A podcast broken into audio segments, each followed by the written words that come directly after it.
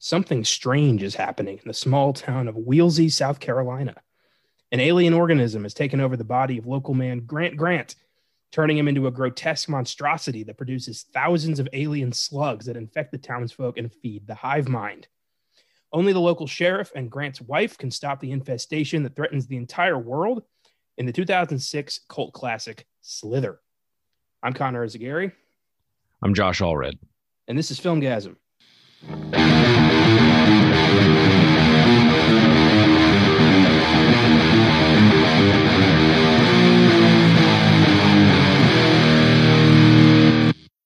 Happy Wednesday. Welcome to the 133rd episode of the Filmgazm podcast.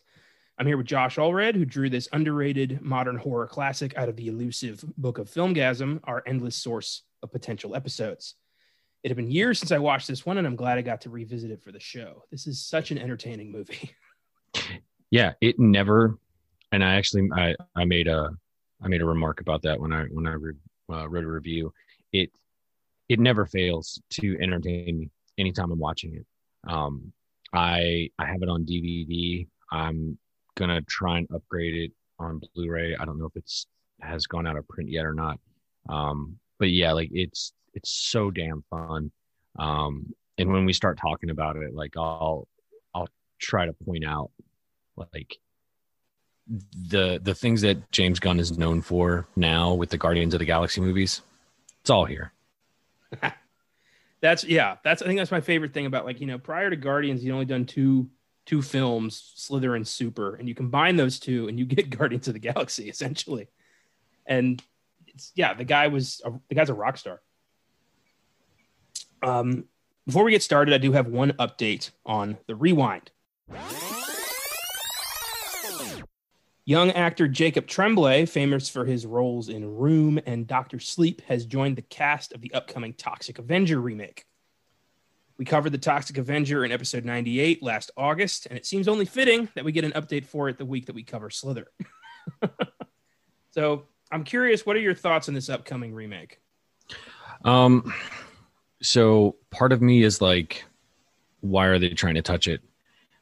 I don't think that they're going to be able to capture what makes the Toxic Avengers such a special movie um, to folks like me uh, who really love just weird hybrid movies, um, as well as just you can't you can't replicate Troma movies. You just can't. They're they're a distinct property unto themselves and you know you you need a crazy jewish film nut to make these kinds of movies. You you can't have hundreds of millions of dollars poured into this thing and expect something good to come out of it. That being said lloyd kaufman has given his blessing and he's really excited about it. Um, but i mean he's also said in the past you know they could remake it whatever you know just pay me for it. So I can go make like five more Toxic Avenger movies. Um, so for him, really, it's it is sacred to him, but he's also willing to let them have let them have a shot at it and see what they can do. I mean, the fact that anybody talking about the Toxic event this this far down the road and it's got somebody like Peter Dinklage attached to it, that that says something and if that encourages more people to go back and discover Troma movies, I'm all about it. Um, yes, they are a very particular kind of movie, and you have to really just take them for what they are. You can't expect slick, wonderful production values and compelling stories. You're you're going to get something that's going to, you know, knock you on your ass um, visually, and it's going to make you laugh. And hopefully you enjoy it. I mean, I've I've had a couple people that I've showed Troma movies to, and they're just like, "This is stupid. Like, why is this funny? Why are you laughing?" I'm just like, "You obviously don't get it." So, yeah, I mean, I'm I'm I'm cautiously optimistic. I do think with having somebody like Peter Dinklage in there, I think it's got a chance to be something interesting, to say the least. Interesting, I think, is the best word to describe this thing. I mean you know, I watched the Toxic Avenger with very, very low expectations. And I came away thinking, you know, that wasn't bad. so I'm wondering, like, you know, like you said, Troma has a very distinct flavor, and I don't see them replicating that with a budget. And if they, you know, there's a middle ground that has to be reached here. Like, it can't be too ridiculous, and it also can't be too serious, or else you're going to lose what makes this special. So yeah, I'm I'm I'm intrigued by this, but I am pretty sure they're gonna they're gonna fuck this up. They might. I don't know. Legendary has kind of proven that they can they can bend a little bit. I mean, I know with the first Godzilla movie that they produced, that was pretty, for all intents and purposes, a very serious movie. Yes. But with King of the Monsters, and then they produce they produce Kong Skull Island, Skull Island, right? Yeah, I'm pretty sure it's all the yeah, same. Yeah. Uh, so it subsequently got a little more they embraced what they were putting out and they knew that it couldn't be as serious as it was because i'm sure i know i went into godzilla 2014 really expecting something and then it's just like you're waiting for godzilla to show up and as much as i like bryan cranston i really got bored with that whole story and I was just like, just just bring on the monsters, man. Everybody wants to see a Godzilla movie. They want to see fucking Godzilla. And I think they learned their lesson. And by the time we got to Kong, uh, Godzilla versus Kong, you got a, uh, and I'm going to quote the editor of Fangoria, Phil Nobile Jr. Uh, it is the coked up kaiju movie that we've all been waiting for. That movie is just balls out fun from start to finish. I had a big stupid smile on my face the entire time I watched it the first time with my kids. It was great. And it was one of those really wonderful moments where everybody in a family enjoyed that movie. There was not one person on my couch that was like, this is dumb. Everybody was smiling. So I'm that gives that's where my that's where my optimism comes from. Yeah, but Godzilla has a far larger and you know global fan base than the Toxic Avenger. This is such a niche audience here that they have to do right, and I think they're only going to have one chance. Like Godzilla, you know, you fuck it up once, you got sequels to get it right. This, you fuck it up once, that's it. yeah, absolutely, absolutely. You you only have one chance to get this right. I do think, like I said, with the progression of the of the monster movies they were pumping out that they have found a way to insert absurdity into a movie and make it feel real.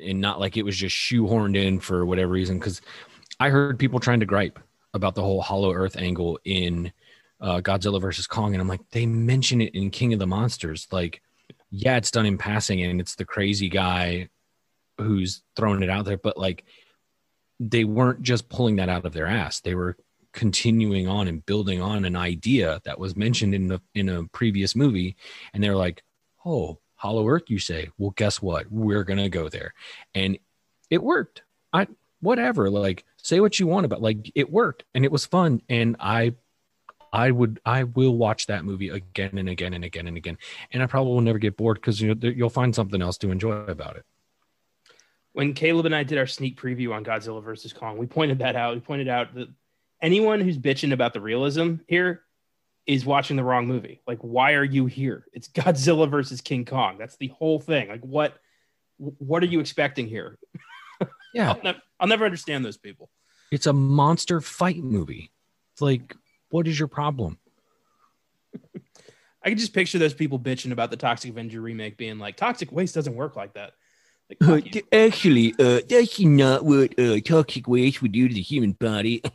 um, if he, he wouldn't turn into a giant monster. Oh, shut the fuck up, dude. Like, just go with it. Just go with it and have fun. Stop trying to make everything make sense.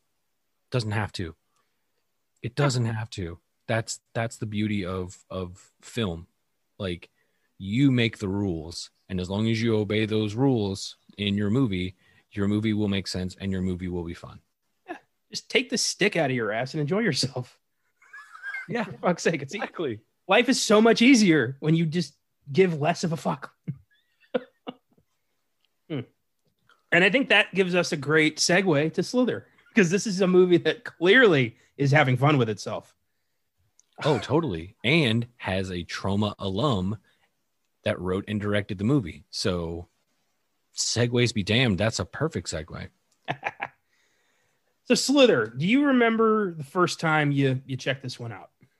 Yes. Um, just like with Dawn of the Dead, the remake, I saw them both in theaters. Um, I remembered James Gunn's name um, because he wrote uh, Tromeo and Juliet, which had come out in 1996. And for somebody to write a Troma movie, just that, and have it be as beloved as it is by Troma fans. And oh, by the way, he also wrote it in Shakespearean iambic pentameter. Like that, in and of itself, is an, an, an accomplishment. So he did, he wrote that. And then shortly after that, he made a movie with his wife, Jenna Fischer, um, called LolliLove. And essentially, it's like a mockumentary where uh, James Gunn and Jenna Fischer are, uh, the main characters, and they go around giving lollipops to homeless people. That's essentially the crux of it, trying to brighten up their day. Um, it's been a long time since I've seen it, um, but it is like ridiculously funny.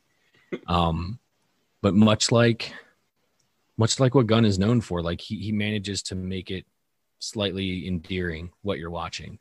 Um, Tromeo and Juliet is a is a fantastic um, Troma movie. Um, it has everything you would want in a Shakespearean adaptation. It's got lesbians. It's got um, people getting their head crushed on fire hydrants. Um, Lemmy's in it, and oh, by the way, there's also a penis monster. So, oh yeah, and Juliet turns into a cow. Of course. Yes, of course. Exactly. So, like, James Gunn has got plenty of imagination. Um, he also has a really good way of making you care about the characters.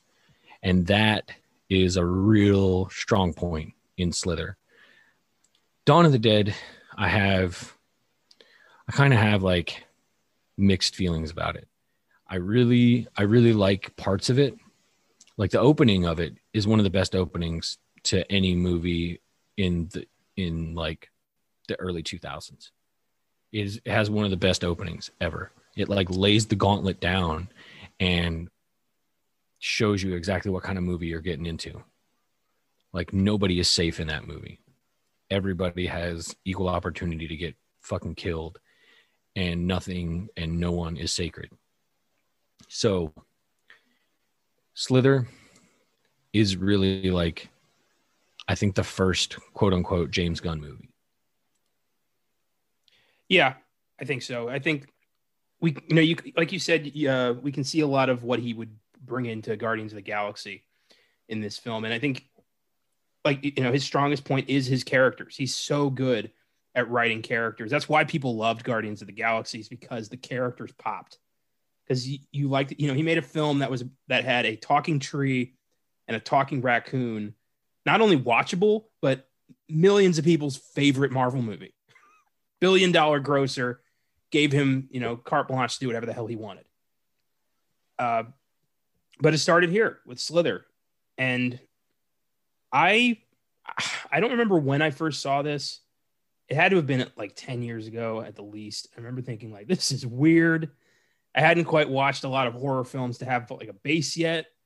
And I was just like, what is this thing? And it was so strange and not at all what I expected but I remember laughing my ass off almost the whole time. And then revisiting it now, knowing about Troma and about James Gunn and who all these people are, I enjoyed the hell out of it this time. And I'm glad, like, you know, the podcast gives me a chance to revisit a lot of things. And yeah, this was just a wild ride. Yeah, I mean, and and once you once you have enough of a background, you you get you get to see that he really had a solid cast of characters to lead his movie. I mean, Elizabeth Banks, Michael Rooker, who he would continue to work with later on, um, and Nathan Fillion. Like Nathan Fillion's a great, great actor. I mean, I'd never watched um, Firefly, but I've, I've, I've known of him for a while, and he is really. I, I don't know that I could see anybody else doing what he did in that movie. Um, he is fantastic, and the, the three of them have like such good chemistry that you know again the characters are really strong and you you give a shit about them even though they are for all all intents and purposes like doing kind of half-ass southern accents. Like i've i forget sometimes that it's supposed to be set in south carolina until you just said it and i was like oh yeah that's it's not really how people in south carolina sound but all right whatever. You know like i'm i'm not gonna gripe about it. It's still fun. Um yeah and i think and i think that is that is absolutely where this movie sings Yeah, I I wish Nathan Fillion like he, doesn't he, you know he's stuck pretty much to TV for most of his career, but he you know with this film he showed that he shows that he really can lead a film. I wish he'd do more, get more film roles because he's he's really good. He's probably my favorite part about this movie. Just you know, good old boy sh- police chief who you you know you like. He's just endearing. You believe this guy could take on an alien invasion and walk away. Well, not only that, like he's he's a very fallible hero too. Like there are there are times where he's just like, I don't know what the fuck I'm doing. And he's fucking he would rather run, but then he's also compelled to do the right thing. Yeah. Like I love when he's um when they're take they're taking on uh Grant Grant at the end and he sees them like people getting absorbed by his like mass and he just goes, "Yep, that's some fucked up shit." Like he just vocals like, "I don't know what's going on right now, but I'm going to stop it." Yeah. Yeah, exactly. And and not only that, he kind of also in that way, he is also um echoing the audience. In Yeah. that he's he's he's saying these things that like anybody in the audience would see them like, yep, that yeah, that's some fucked up shit right there. And then you know, I love that James Gunn just has those lines, those lines of like, "Yeah, I like people believing like what the fuck is happening right now? Like this is not their normal life." And I love that nobody just kind of goes with it. Everyone's like, "What in the fuck is happening right now?" Oh yeah, And- everybody is very aware that this is not normal, and I, I I like that in a way. It's not like directly uh, a meta type moment, um, but yeah, like they're very conscious that something's not right. There's some weird shit going on in their town. Uh, so as we uh, mentioned, Slither was written and directed by James Gunn, who'd go on to direct uh, 2010's Super, which I think is a pretty underrated film. That's a really entertaining movie. And Guardians of the Galaxy for Marvel, which propelled him to superstardom and enabled him to pretty much write his own ticket. He did a Guardians sequel for Marvel, was briefly fired from the third film for offensive tweets from like 10 years ago, was brought back after Disney wised the fuck up, and is also doing the upcoming Suicide Squad reboot sequel for Warner Brothers. So, in a way, him getting fired from Guardians 3 briefly was good for all of us because now we're getting a good Suicide Squad movie and Guardians 3. So, everybody wins. Yeah, totally. And James Gunn gets paid. Go for it. Yeah. Oh, I remember the, that was so weird. Like, I, this whole thing of, you know, people getting in trouble for shit they did, like shit they said 10 years ago. Like, we don't get to grow as human beings anymore. We don't get to apologize and mean it. I don't. I just I just hate knee jerk reactions to things and Yeah. trying to take things totally out of context. You know, like not pulling in an entire conversation where somebody makes a screenshot of the quote that they're like, "Oh, see, look at look look at how offensive." Like James Gunn has no problem calling bullshit on people, and I am all for it.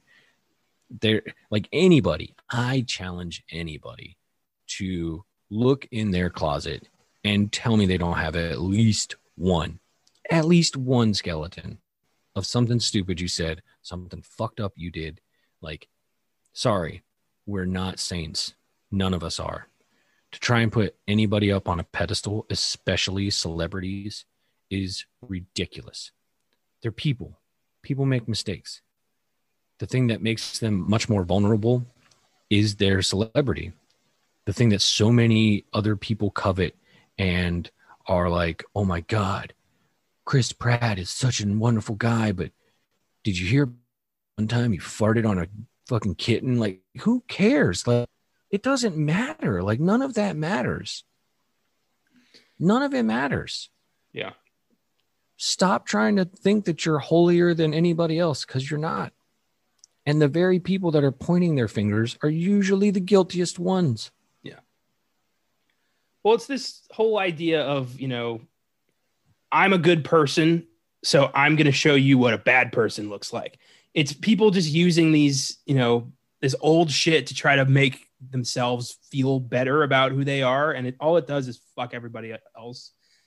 And I love that, you know, eventually Disney was like, why did we, you know, we're going to lose money on this. We got to hire him back. And I really hope James Gunn leveraged that shit. I really hope he did.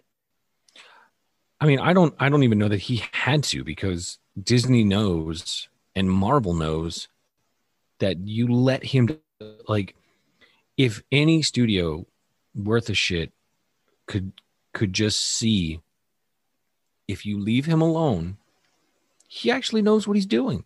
Yeah. And he came from he came from he came up through an organization that stresses you know, actually knowing your shit. Say what you want about Troma, but like it's all about putting everything into what you see on screen. You It's- might not like what you see, but everything goes into what is on screen. Well, I love that within a week of his firing, Warner Brothers was like, "Hey, you want to do Suicide Squad 2?" And he's like, "Yes, I do." And I bet that the whole reason, you know, Disney hiring him back, I bet that's why we're getting a Guardians of the Galaxy holiday special because James Gunn said, "I want to do a holiday special," and they're like, "Done." Sure, and they need more shit for Disney Plus. That too.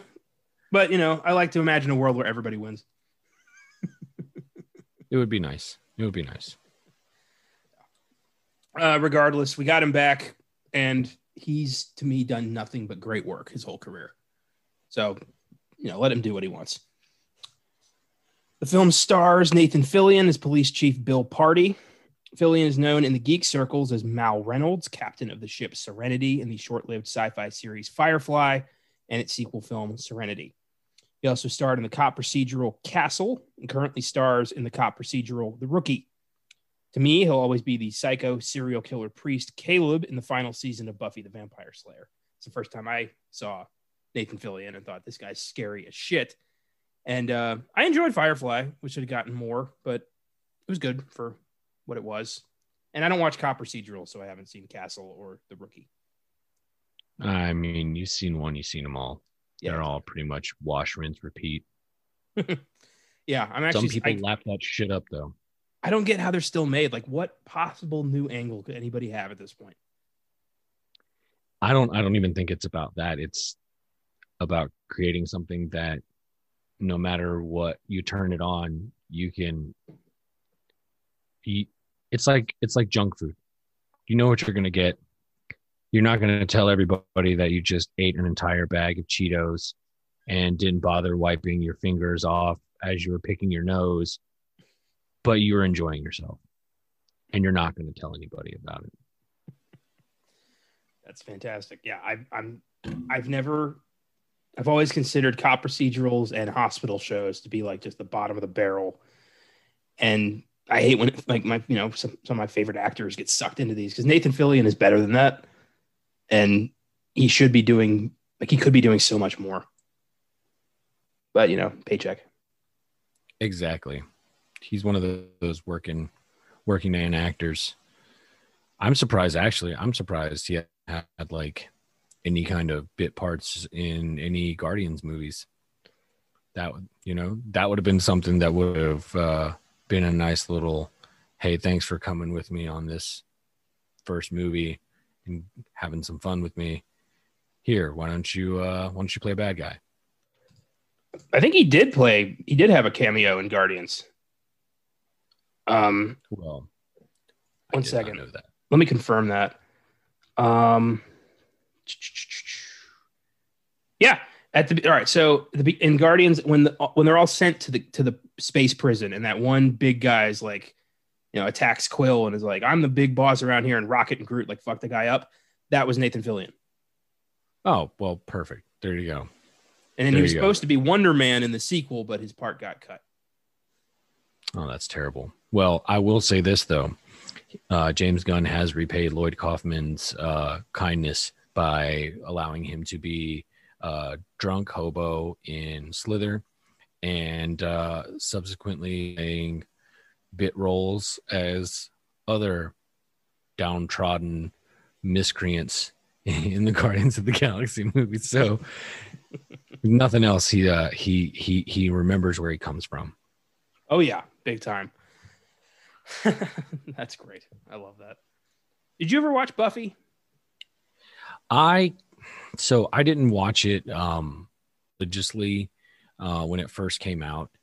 It was I was way more into the X Files and that kind of stuff, and I just I I, I think I was kind of miffed that it wasn't a continuation of like the vibe from the Kristy Swanson movie, and I think that's kind of where I was just like, ah, I mean, I get it, it's cool. I I had since watched it, and I was like, yeah, it's not that bad. It's all right. It's kind of pretty, you know, paint by numbers. It, but I mean, that's with any kind of, you know, long running TV show. It it always follows that formula. Everything pretty much always has to be wrapped up by the end of the episode. So, I I I could definitely see how it would have been insanely popular. Um, but yeah, it just wasn't it wasn't on my radar at that moment. Fair enough. I'm a Buffy and Angel fanatic. I love those shows so much. Admittedly, the first season of Buffy is terrible. It's really, really hard to commit to that show because the first season is ridiculously bad. But season two really picks up. I love the way the characters are written. I think it's a relatable show at times.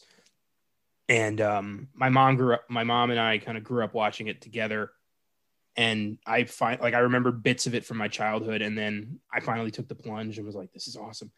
But Nathan Fillion plays a straight up scary psychopath in the final season. He plays this priest named Caleb, who is recruited by a being known as the First Evil, and he recruits Caleb because he's the most evil son of a bitch he's ever met. The First Evil sees this guy and is like, "That guy's evil," and what he does, Caleb like hunts down, you know, high school girls, tortures them, kills them. Like he's, the, you know, this southern good old boy, crazy person.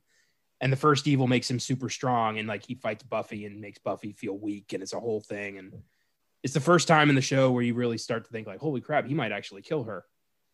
And Fillion's performance was so good, and I, I just, I, I love shouting out that performance. It was, ugh, gave me nightmares. Fair enough. I might have to uh I might have to check out that little arc. It's pretty bitchin'. It's pretty bitchin'. Um, yeah, Fillion. He's cool. I think my uncle met him once. Um, they were he was filming a show that never happened, like a pilot that didn't work out. My uncle was an extra, and apparently he's he's cool. Yeah, yeah. I mean, any an- anytime I've seen him, and I watched a lot of the behind the scenes stuff um, on the DVD I have, and he seems like a pretty approachable guy. Um, you know, somebody you could sit around bullshit with. Um, yeah, the the kind of guy that doesn't take himself seriously, for sure. Yeah, I feel like you know those are the best guys, and James Gunn would not. He seems like the kind of guy who is like super cool and doesn't suffer any fools, and brings together a good ensemble. Yeah, no, definitely. I mean, if if what I've seen from him on like Twitter and how he does things, he definitely he really doesn't play around. he'll call people out if he if he feels it's necessary. Um, yeah. Mad respect. Elizabeth Banks plays Starla Grant, the wife of monster Grant Grant. Banks has appeared in such films as Pitch Perfect, Power Rangers, The Lego movie, and the Hunger Games films. She also directed Pitch Perfect 2 and 2019's Charlie's Angels. And I'm not really like, I don't really have a lot of, you know, I think she's good. I think she's all right. I didn't like that when Charlie's Angels flopped that she said it's because men didn't go see it. Like, I didn't like that. Like, no, it flopped because it's a shit movie. like, just accept it. Some people don't want to look at themselves in the mirror when they feel like they might have made a mistake. Yeah. And admittedly, probably Charlie's Angels isn't necessarily like marketed for guys. I mean, it's it should be a women driven movie. It should be more. I, I would think women would be the target audience for that kind of thing. Well, I they didn't see it either because it flopped. Yeah, well, admittedly, I do enjoy the Pitch Perfect, perfect movies. Um, they were fun. Um, you know, I'm I'm all about raunchy, inappropriate things, and um, I'm also a sucker for some acapella. I'm kidding, I'm not, but um, it was it was it was something that was interesting to pick up and then um, use it as subject matter because nobody was thinking about that shit. Nobody was going to put make a movie about that. They did, and it worked. I thought it was fun. I haven't seen them. I I don't care for acapella like at all. I like I said, I don't either. But when you watch it, you're just like,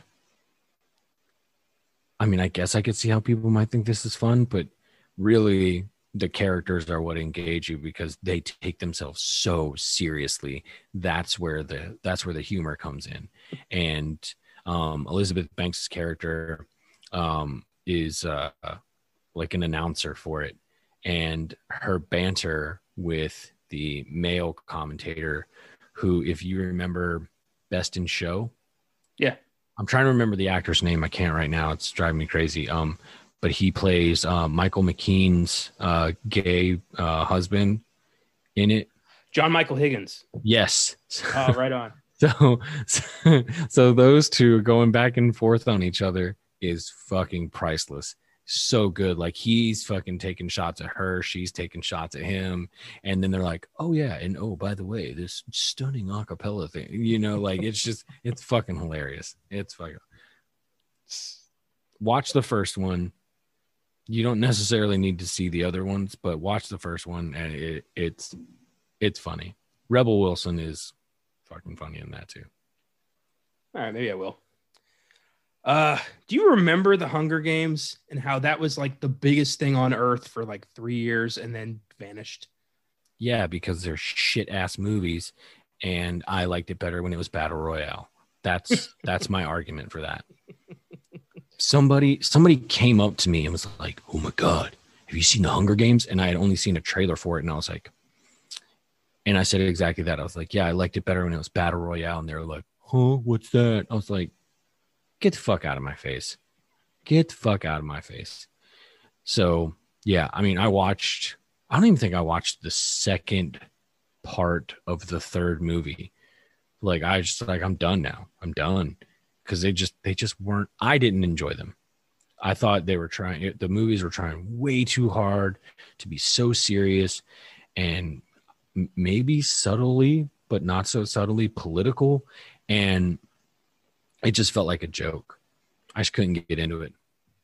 I, I, I saw all four of them at the movies because my mom wanted, was, was a big fan and she had no one to go with. So I ended up seeing them and I read the books to impress a girl and I thought they were all right, but I didn't understand why it became this huge thing. And it really started this whole, you know, young adult dystopian subgenre that I just fucking despise because it's the same thing every single time. Like they're not even trying to hide that it's the same thing. It's it's ridiculous. And I just find it interesting that the Hunger Games, like I remember it was everywhere. people were losing their shit. There was T-shirts. There were like everyone had the books. Everyone saw them. The movies were s- super successful, and then overnight it just vanished. Like n- nobody's like nobody talked about it anymore because like Divergent came out and that was the new thing. Right. And that says everything you need to know about it. Yeah. The fact that Battle Royale is being re released on Blu ray in like a giant deluxe, like that means something. I guarantee you 30 years from now, you're not going to see now coming all four Hunger Games movies. Like, you're not going to see that shit. You're just not. You're to find that in somebody's fucking basement box. Somebody's be like, oh, oh shit, you remember those fucking movies? Like nobody's gonna care. Like for me, that was such disposable, such a disposable ass movie, and it doesn't. I don't know. It just it it it didn't have any heart to it. Like I didn't feel anything when I was watching that shit. Like it's just all there for spectacle and pomp and fucking. There's nothing behind it. Nothing behind it. There's a lot of there's a lot of green behind it. like she just yeah, released, of course. yeah, she just released. Suzanne Collins just released a uh, a new book, or it was like a year ago. I don't. I saw it at the store. I don't know if it was like new, new or old new, but I know that nobody's reading it. and like she partnered with a studio like to make a movie out of this, but like the sales aren't that great. So I don't know. I do think it's interesting that she was she sued by the battle royale creators because it is very similar. Um, I don't know for sure. Um, and I I still actually like I want to get the book Battle Royale. Like I really want to get the book because I really want to read that. Like that movie, when I first saw that movie, it was very was very jarring and unsettling because like you could you could kind of see something like that happening even though it's really like way out there. And I, I think it might have been one of the first japanese movies i saw that wasn't a godzilla movie. And so like i saw that and i was like what the fuck? Like it reminded me of like lord of the flies in a way. Um with you know kids being left to their own devices to survive. No adults around and all that stuff. And it's just it's one of these things that like no matter how much time has passed it still feels relevant. You can still feel something when you watch that movie. And for me it'll it'll never it'll never get old. I mean i bought it on blu-ray. Arrow put it out years ago before they did this whole like 4k special edition re-release and it's it might be one of my like top 10 Japanese movies that I just I, I love. I'll I'll never get tired of watching that movie. I've only seen it once, and it, that was like seven years ago. I think that would be a prime podcast movie. Revisit Battle Royale. That would be a blast. Oh, totally, totally. I mean, every everything about it is is wonderful. Like the characters are really good, and even the design of the movie. Like it, you you are you are made to feel like you're watching this at home on TV because of how it's presented and the kind of it. You're you're a total spectator the entire time. Yeah. But at but you're also like fully engaged in this. Like you really want to see these kids go and when kids get picked off and you're like, oh shit, not him. Oh no, they got her. And you're like, oh no, that bitch is eat like it just it keeps twisting on you the entire time. And it never and it never gets old. The sequel is pretty good too. I haven't seen the sequel. I do have the book. I, I haven't read it yet. Uh, I, remember buying it because I was. A, there's a funny story behind how I bought it, but that's not for now. um, Michael Rooker plays Grant Grant, our twisted villain. Rooker and Gunn have worked together a lot now, with Rooker playing Yondu in the Guardians films and set to play Savant in the Suicide Squad. He also played the role of Merle Dixon on The Walking Dead and has appeared in such films as The Dark Half, Mallrats, Tombstone, and Henry Portrait of a Serial Killer. And Michael Rooker is one of my favorite character actors. I am always happy to see him in a film.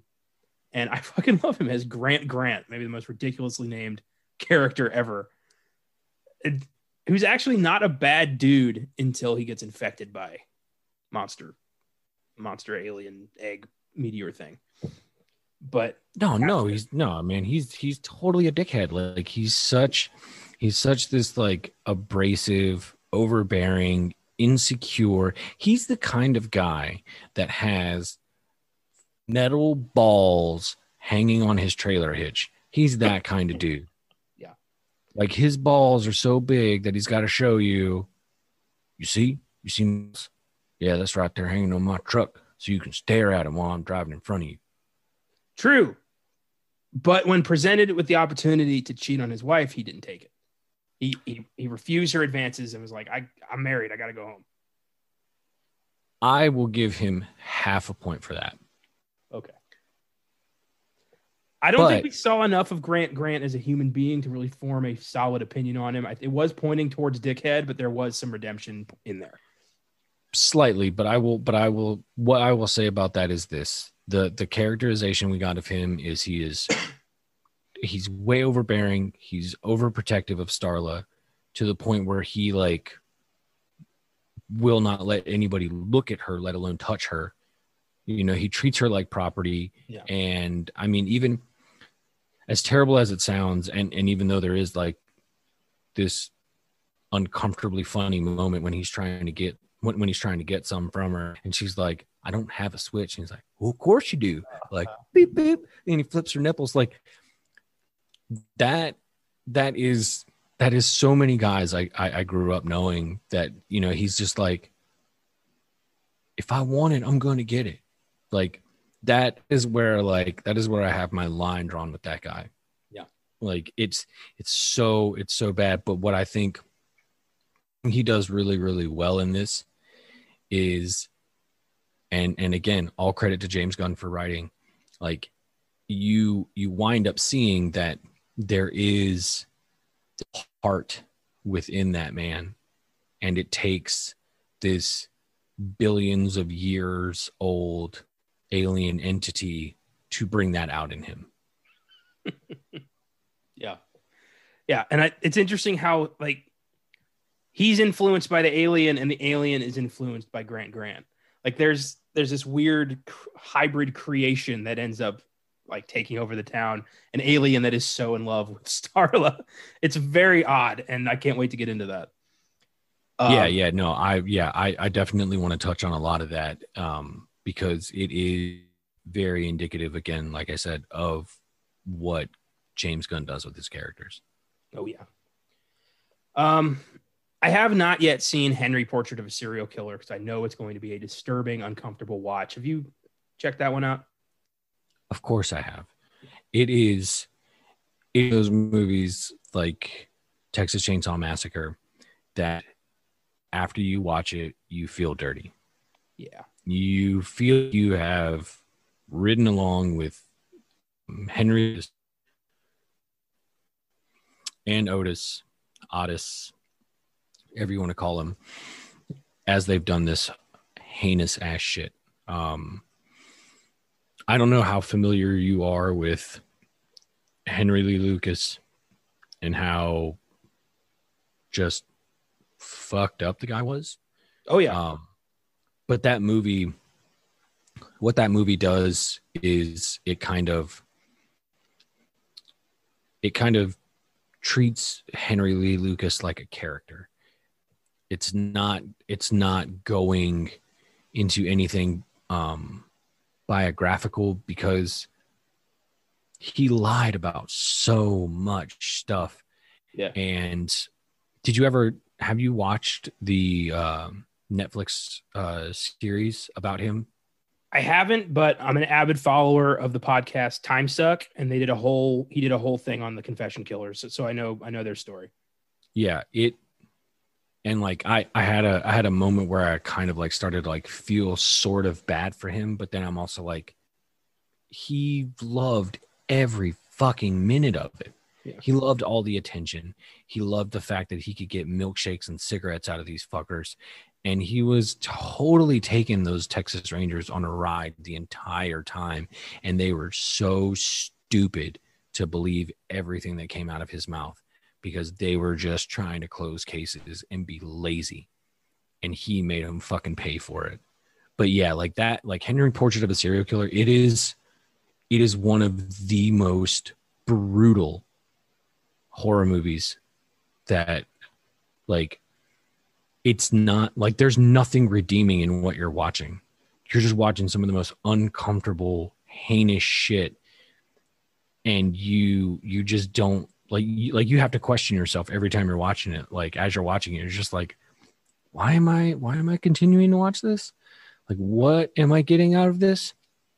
And for me what i got out of it is you are you're watching michael rooker really put on an amazing performance um, tom towles is outstanding as Otis Toole, and um trying to think of I think it's Tom McLaughlin, I think, who directed that.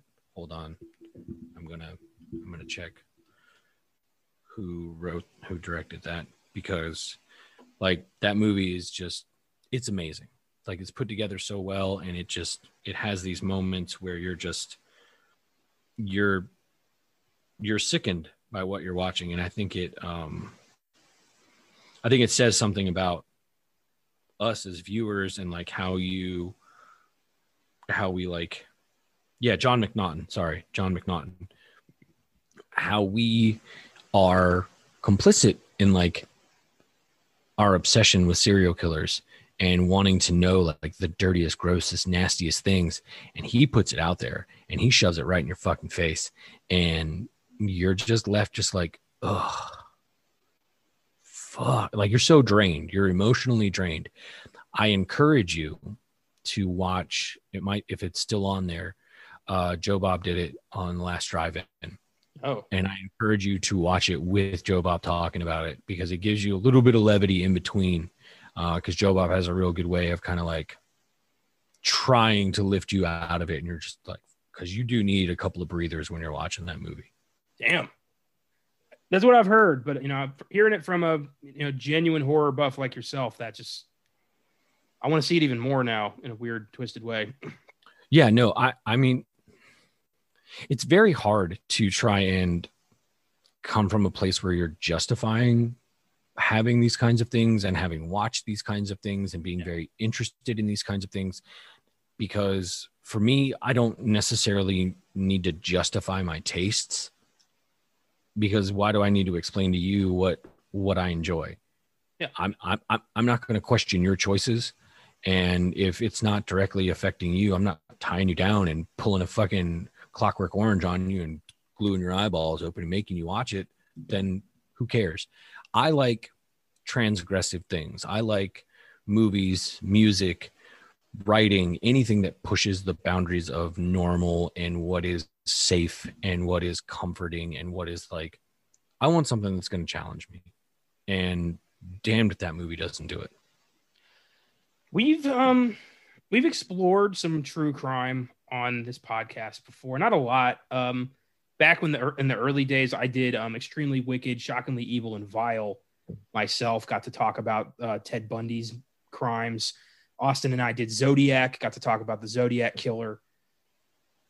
Going into, you know, doing Henry and talking about the confession killers and Henry Lee Lucas and what what they did it could be interesting, but I, I think it's going to take us to a very, very dark place, and I think we all need to be prepared for that.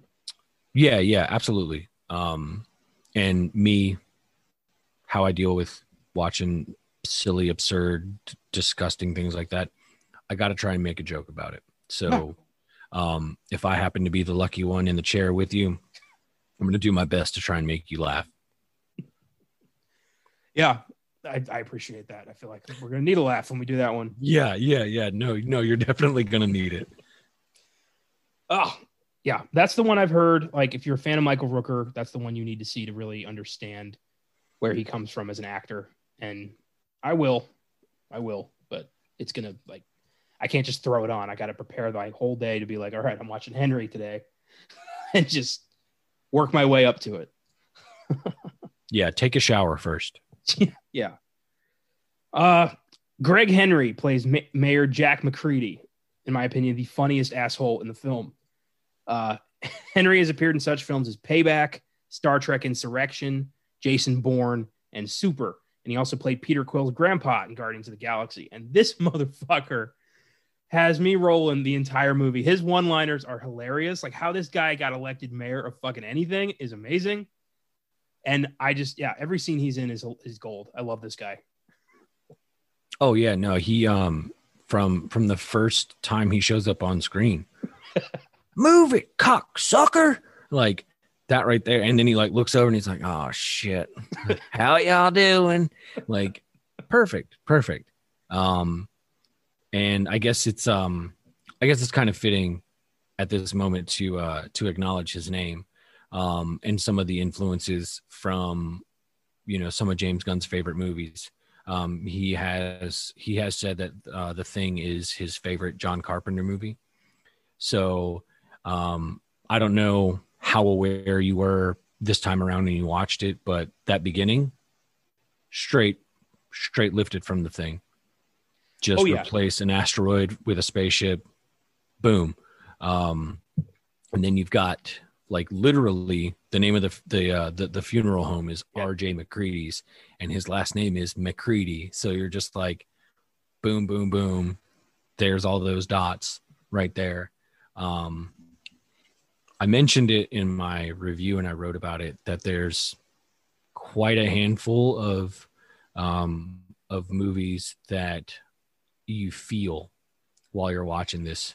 The two of the most overt ones are The Thing and Night of the Creeps.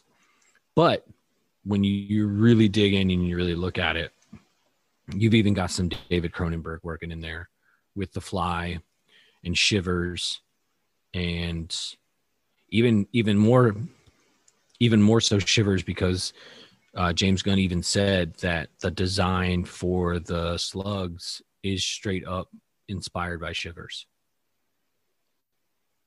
That's pretty cool. I haven't seen Shivers yet.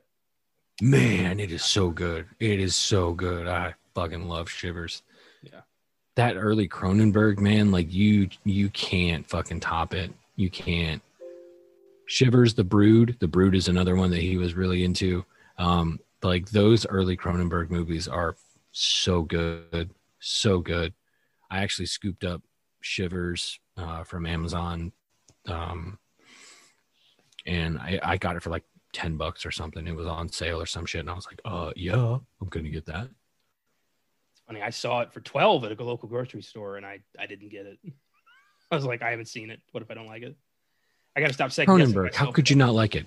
exactly the argument I made with myself when I got home. It's like, why didn't you do that? Uh, I did notice that uh, the name Max Renn is on a store in the in the movie. That's that's Videodrome. Yep. It was cool seeing you know R.J. MacReady and Max Renn. Like I be you know now that I'm a, I'm a full blown horror buff and I was noticing things, I was happy. I was like, ah, yeah yeah like it it, it shows so and and that was something else i remarked about like it's it's often like scoffed at to be very heavy handed with that kind of stuff um well because people people would look at that and be like oh you're just you're just being you're just being really overt with your references like you could do that and be a lot more subtle like uh, and i mean i put together a collection of short stories that I wrote and I reworked them with Caleb. And uh, I'd sent it to you a while ago um, because I wanted you to read it and just see like if you enjoyed it. And there's a lot of that that's like, you know, I'm literally referencing like Dario Argento. Yeah. Um, you know, and and the place that uh the pizza shop that's in there is called Papaluccio's. Like, you know, like I'm I'm I'm deliberately inserting those kinds of things. And some people will just kind of turn their nose up at it and think it's very amateurish. But what James Gunn does is it's just there. You know, it's it's Yeah. not done and like rubbed in your face or anything like that. And I loved it. I loved it. I did read a few pages of your of your thing, and I did enjoy it. I got caught up with some other stuff and I got away from it, but I am gonna keep. I'm gonna go back in this summer and check that out. And I'm right there with you. I wrote a, a vampire western trilogy that is loaded with references to my favorite vampire movies because that's just how I roll. I mean, in the first book, there's this local woman who goes to the church, and her name is Mrs. Dandridge. Like, you know, Fright Night there's to me there's nothing wrong with you know throwing some love to the stuff that inspired you and i don't get why people are upset about that I think I think when they are conscious of it, it takes a it takes them out of it, I guess. But for me, for me especially, like because I, I I picked up on some of those things when I was reading, and I haven't finished reading Consequence. Um, I started, and I and I really dug it. I got up to the point where Caleb got killed, and I was like, oh, this is great. I want to write something where my best friend dies. Um, so so yeah, like I think I think when you handle it and it's it's not like you're holding it up and throwing it in somebody's face. Yeah. It's totally fine because you are acknowledging something that inspired you, like you said. So fuck them. And how many people can say that they're in three books? Kiss my ass. Like, whatever, man.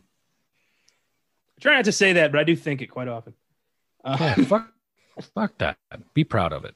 but also like if i called the doctor you know dr acula or something then i i get why people would be pissed about that. So there's is a line. I, I understand that. But when i was watching slither and i saw the name rj macready auctioneers and funeral home i didn't i wasn't like that's stupid. Why would he do that? I was like i gotta rewind that. There's no way i just saw that name and i just Right, got excited like, holy shit like james gunn likes the thing too. And yeah. So cool. He he is he is quote unquote one of us. Like he grew up he grew up watching these movies. They inspired him. He even said it himself. He was like i wanted to make this movie to pay tribute to all of these movies i grew up watching in the 80s like these movies that were fun and were you know just over the top gory monster movies and everything about this is that. It's the best things that we remember from watching movies that were made in the 80s it's great. I mean he even he even strikes a really good balance between practical and digital effects. Poor michael rooker he should have gotten like some kind of award for going through the makeup that he did like anytime you see him on screen that shit's fucking real like it's not it's not computer animated. Like he's really got that shit on his fucking body. So more power to him. Yeah. Well, I don't get why this wasn't up for you know like like a best makeup Oscar. I mean, it happens with horror films occasionally, not as often as it should. But this, the amount of effort that went into creating Grant Grant, should have gotten an, an award for that. I mean, holy hell, that's impressive work. Um, Slither has an IMDb score of 6.5, a Rotten Tomatoes score of 86%. It grossed only 12 million on a 15 million dollar budget, so regrettably it bombed but it's been reclaimed by the horror community as a cult classic, as it rightly should have. So, all is well in the world. In- Yeah. I mean, and it got like Shout Factory put it out like a couple years ago. And I mean, it's literally been out, what, 15 years now? Like the fact that somebody took the time to repackage it and sell it again says something. Like you watch it, it's an, it's a good movie. It's a good, fun movie. I I, I would actually love to see that. Like like for me, that's a drive-in movie. That's a movie you get in the car either with a date or with some friends, and you go and you have fun. From start to finish, you're having fun the entire time. oh yeah, I had to borrow my family's cheap old DVD because I don't own this. But when I was doing the research for the website, I did find that that uh, awesome Blu-ray re-release, and I did think like, hmm, I'm gonna look into that because it. I love the cover, and I I would like to own this one in a nice, pristine edition. Oh yeah, no, I'm I'm I'm I'm all about being a collector more and more. That like like the older I get and the more that I realize that um this is kind of like my obsession. Yeah. This is my thing. Um along with along with books, like horror books, horror magazines, horror comics. Hey, what up, Sean and Ibon? Yeah, I'm talking about you. Um, like I I enjoy that kind of thing, and that's gonna be that's gonna be my that's gonna be my bag. Yeah. I was talking to a person in my one of my grad school classes. I had kind of an epiphany where I was like, I love history. I'm here, you know, I'm doing a grad degree for history. But what I love more than anything is film. It's my passion, clearly. You know, I put together this whole fucking podcast network so I can talk about movies with my friends. And I want to teach, you know, I'm gonna I want to use my graduate degree to teach history using film. I'm gonna try to do that. I'm gonna teach, you know, use old movies to teach American history and then, you know, teach film courses. Like I'm doing a graduate degree as a means to an end. Just so I can do film shit. That like so yeah, this is clearly what I'm passionate about the most. I've been I usually have a, like a budget for movies that I've been like you know, growing steadily and I I love that I'm getting to see these new releases and stuff that you guys are showing me and uh, yeah, I'm I'm very comfortable where I am right now in my love of film. It's just getting be- you know, it's just getting better. Oh yeah. Well, I um to show you how serious I am about this, I recently looked into getting a shelf that can hold up to 600 movies. So I'm not fucking around, man. you want to afford me um, that? yeah, of, of course, of course I will. Don't worry, I got you covered, man. Um, not just for movies, but I mean books too. Like I don't, I don't play around when it comes to books. Um, I'm, I'm trying to um, be practical about it, um, but I'm also like trying to uh, acquire as many uh, horror movie novelizations as I can, new and old. Um, I have Gremlins, which is like something I've always wanted. And I literally have the the story for Gremlins that you don't see on screen because there's a lot more like violent things in it. And it also has a brief history of the Mogwai at the beginning of it. That's really cool. yeah, like yeah, that. it's totally awesome. And it's only like 75, 80 pages, I think, maybe. So it's literally like the script. I have so. a um, a while back. I got um, a present. It was a first or second edition screenplay of Back to the Future, from back like when it was still like a fridge, and not a DeLorean. That's, that's fucking awesome. It is the weirdest story. It is so different. Like it's crazy. Like that this, they needed the DeLorean. They needed to, to, to trim this down, or this movie would have been a disaster. but sure, but you can see how like especially you being a writer and writing a and writing not just one but three fucking books. Like i've told you before i don't have the patience for that shit. So like being able to understand that you have to like shotgun that shit out wide and then look at it and be like okay this doesn't work this doesn't work. I gotta this is important. How do i make it better? Like it shit ain't easy. Um yeah man I also, uh, and I'll send you the link to the publisher. I also encourage you to look up um, the paperbacks from Hell. It's put out by a company called Valancourt, based in Virginia, which is like 45 minutes away from me. Um, I don't know if you're familiar with the author Grady Hendrix. He also um, he has a huge love for um, basically like shitty 80s paperback horror novels, um, for lack of a better description. And one of them is The Nest, which was turned into a horror movie called The Nest. It's about giant killer cockroaches. Um, so you kind of get an idea for what you're getting yourself into. But they literally put out, and I don't know how much longer they're going to keep doing it, or at least expanding their release. But they have that, um, and it's it's really cool. Um, they they reworked them. They like made them all nice and pretty again. So I'll send you that link along with the 600 fucking movie shelf too. Two things. One, I do want to just throw out that I am writing a fourth vampire book. And B, I don't buy a lot of novelizations, but I when I do love when I find out that movies I liked were based on novels, and I do track those down. And I finally tracked down a paperback of Legion by William Peter Blatty. And I'm very excited to have some time to read that. Oh man, I really want to get it. The copies I found on Amazon were ridiculously priced, so I didn't even want to go through them. Yeah. But I think I might have to try like thrift books. I think is a really good resource to Yeah. try that. There's also a um a local bookstore Richmond that has uh, some good stuff, so I might try and see if I can get it through them. But yeah, I'm all about trying to find stuff. I have so many books that I bought recently that I haven't even tried to crack it yet. Like I haven't even finished fucking George Romero and uh, Daniel Kraus's The Living Dead.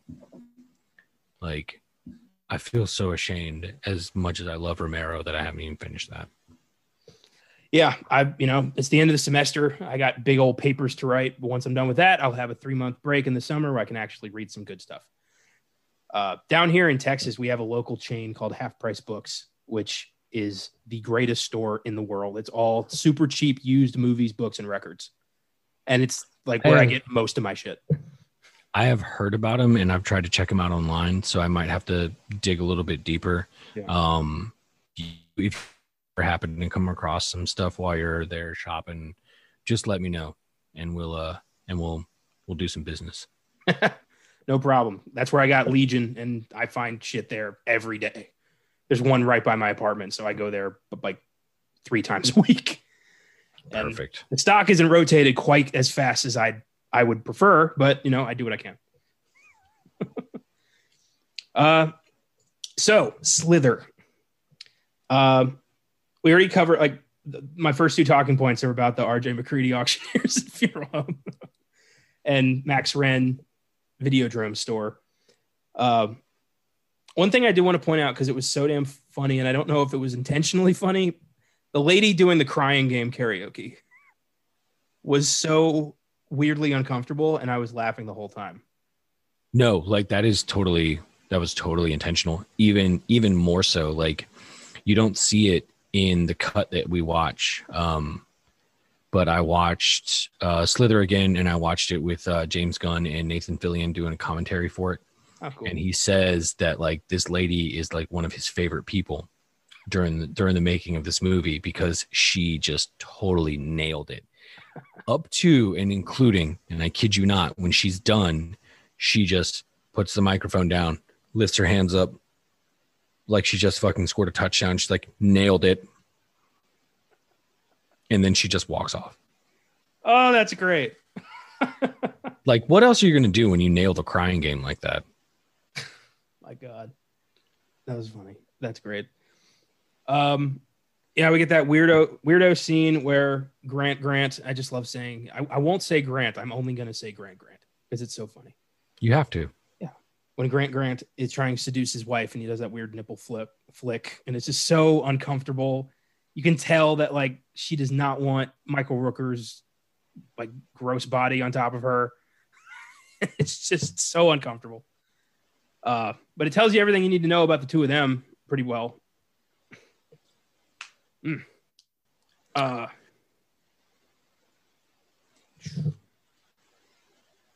the uh, I thought this was cool, and especially because now that I know this movie, when Brenda is just hanging out at her place, she's watching the fucking Toxic Avenger. Surprise, surprise, surprise. I wonder how they got the rights to show that. Hmm. oh my god, yeah, it's great, and I love that I was, you know, I was able to be like, wait a minute, that's the Toxic Avenger, and I just wrote it down like I can bring that up on the show. It sure is. So, um, one of the extras on the DVD, and I don't know if you caught this, but there's a um, there's a video diary by Lloyd Kaufman. So he's recounting his entire time on there, and he's going like, "I have a, I have a, a whole trailer here. Like, I've got, I've got a fridge that I can, I can put stuff in. I've got, got a microwave. and I got a closet. But look, no hangers. No, no hangers.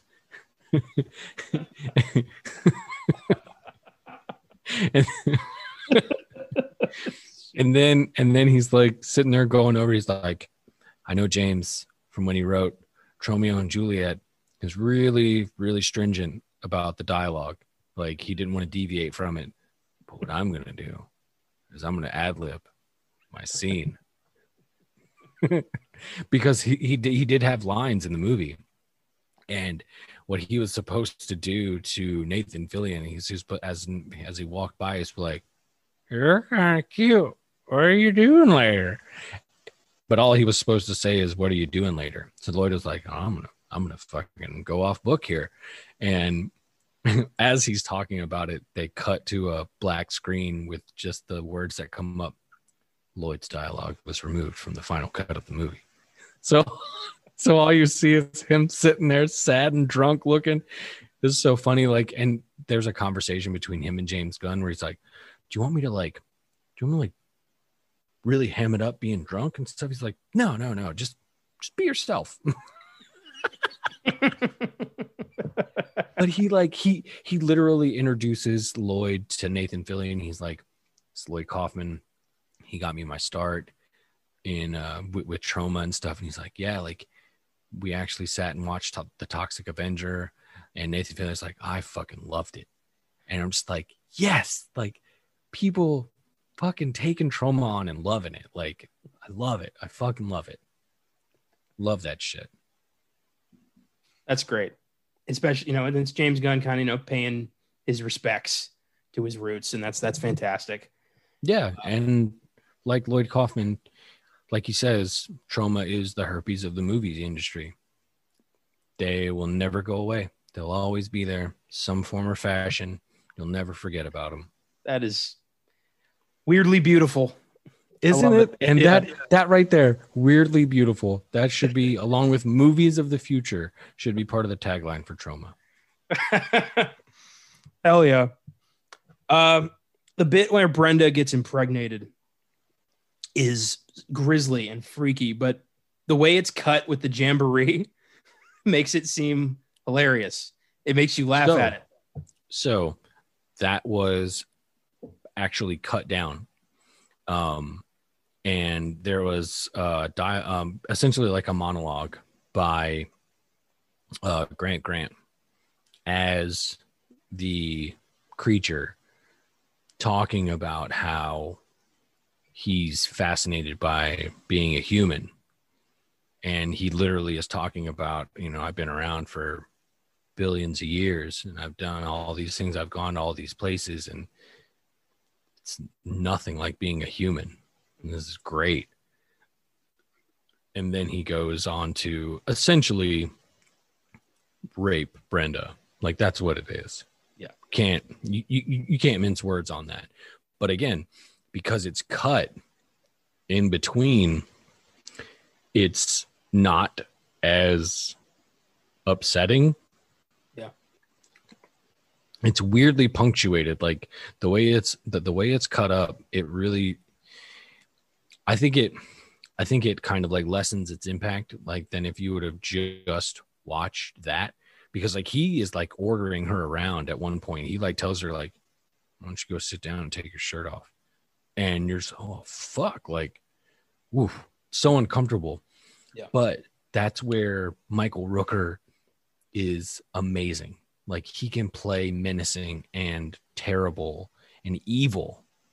But then if you go back a little earlier to like the day after he gets infected and um Starla is there playing their wedding song Yeah.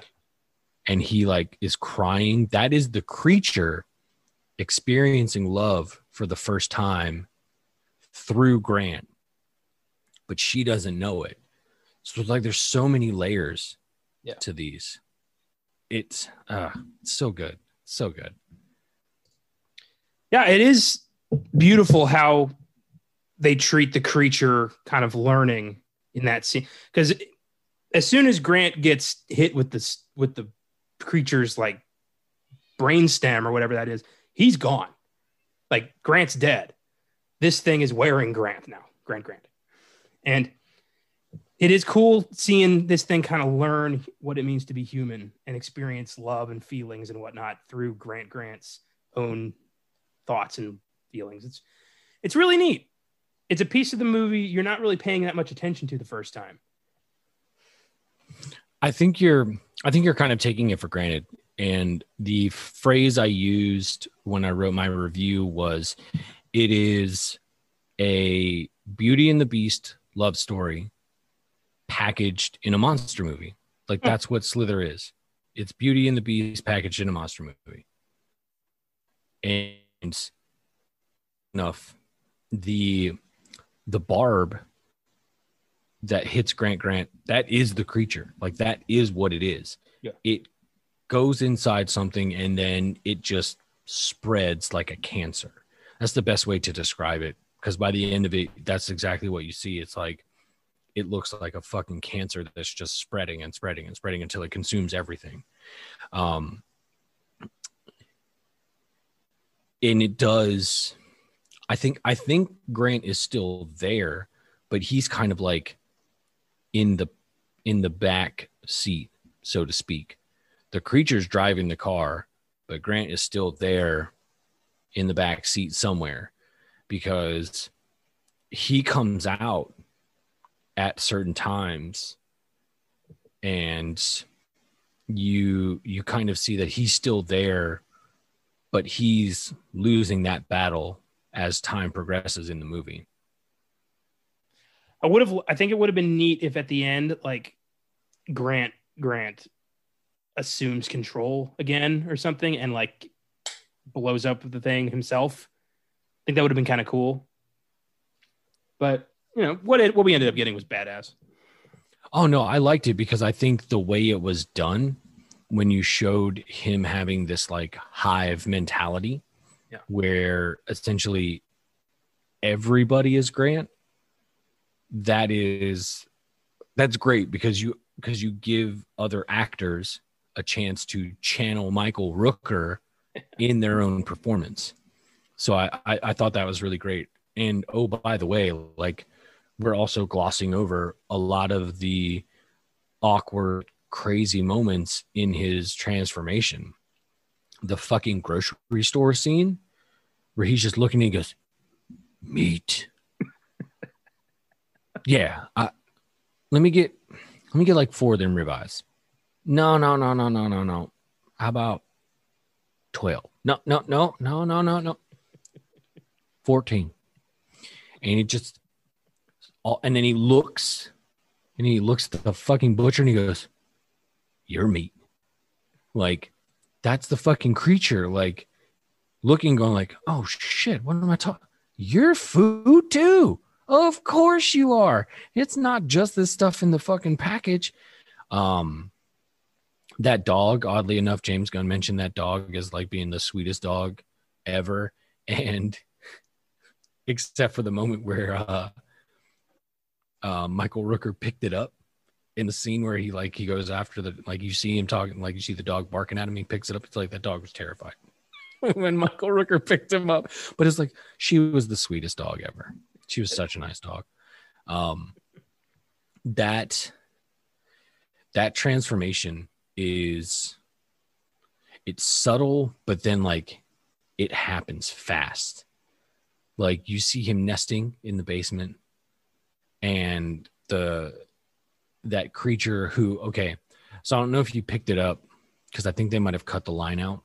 Um but the thing refers to itself as the long one so um i'm trying to think of the Strutemyer girl's name hold on i have i am up here Where she? Kylie. Kylie, yeah, yeah, yeah. Kylie. She is uh talking to Bill and she's and I think this is in a deleted. She mentions that he refers to himself as the long one because in again, I don't know if you picked up on this or not the first time or the second time, but the scene where the slug is in the tub and it's coming at her, what does that shot remind you of? Elm Street, straight up. bam so when that when that whole scene comes around i was I was watching it the other uh, actually last night i was watching i was like oh man it's, like if you're gonna do an homage to nightmare on elm street and not like go to straight copy it, this is what you do. It was fucking wonderful. Um, and then you get that scene where it's halfway in her mouth and she starts to connect to it. And you see the fucking horrifying reality of what they're dealing with and just how fucked they are at this point. And oh, by the way, again, we've missed the fucking one of the other awesome parts of this movie where Brenda was in the barn and he had been feeding her fucking raw ass meat. And then he leads Bill Pardy and the other cops into the barn to see Brenda, who was described as a giant tit. And her head was the nipple. Like, God. Oh, but again, that is one of the most like uncomfortable, like just gross, like it uh it just made my skin crawl when I saw it. And she just fucking gets to, these fuckers are tearing me apart. And she just explodes fucking slugs. Um yeah, yeah, it's just fucking gross. So fu- like and that's something again James Gunn said it like that's something that horror movies were lacking at the time, just being gross and like uncomfortable. yeah. And this movie delivers on that shit. Well, I love the build up to everyone kind of not believing that like what's happening to Grant Grant is what's happening. Like of the mayor trying to argue, well, he's got Lyme disease. Like, you touch some deer feces, you eat a sandwich without washing your hands, you got Lyme disease. And Pardy's just like, and that makes you look like a squid. I love it because he's like, he's like, well, you fucking put your hand in some fucking deer feces and you eat a damn sandwich, don't wash your hands, got your Lyme disease. And that makes you look like squid. It's like fucking A right. Like he like that's why I said Bill Pardy is the audience. He's looking like, the fuck out of here, man. You are full of shit right now. He is trying. He's also also harkening back to a horror movie. He's the mayor in Jaws, denying everything that's happening right now until it literally fucking bites him in the ass. And oh, by the way, sheriff's got to fucking put your ass down. In that bit when he's like, kill me, Pardy, kill me, there is zero hesitation on Pardy's part. Just boom.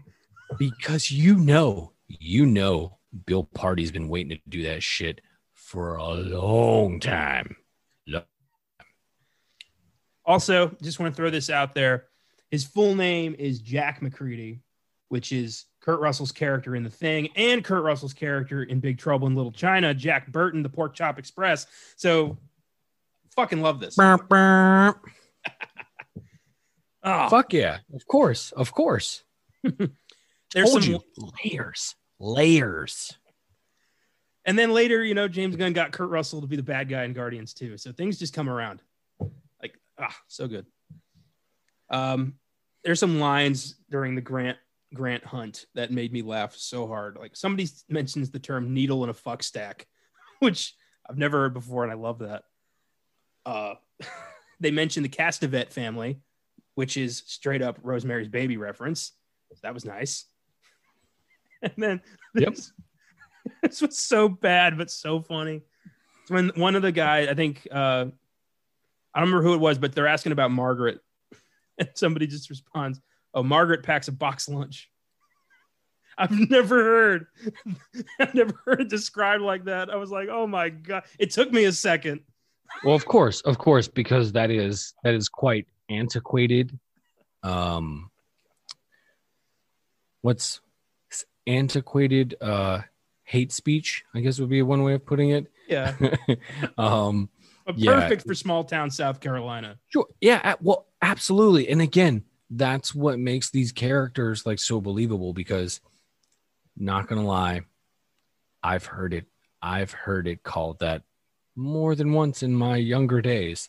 So not in that direct phrasing, however, which I'm not saying I may or may not use a line like that because hey, you gotta you gotta pay respects to the people that inspire you. And why not use something like that? Look, hateful or not, that's a great fucking line. It is. It is. It it it says so much about the person saying it than you ever could with a Stephen King style description of their personality. yeah. And I think what James Gunn does really well with his characters is the things that they say and how they say them say everything you need to know about them. Oh, everything. And it and it brings them to life in a way. Yeah. He does that in Guardians as well. Like when you first meet Quill and he gets away from, you know, with the Power Stone, and there's that lady that's in his ship, and he forgets her name and is like, I'm going to be honest with you, I forgot you were here. Yeah. Right there. Everything you need to know about Quill. Mm, so good. And then one guy describes Grant as he looks like something that fell off my dick during the war. Like That's that that that might be one of my favorite lines in the movie. Yeah, yeah, it's it's perfect and accurate because that is some fucked up makeup. It's perfect. That to quote Bill Pardy, that is some fucked up shit right there.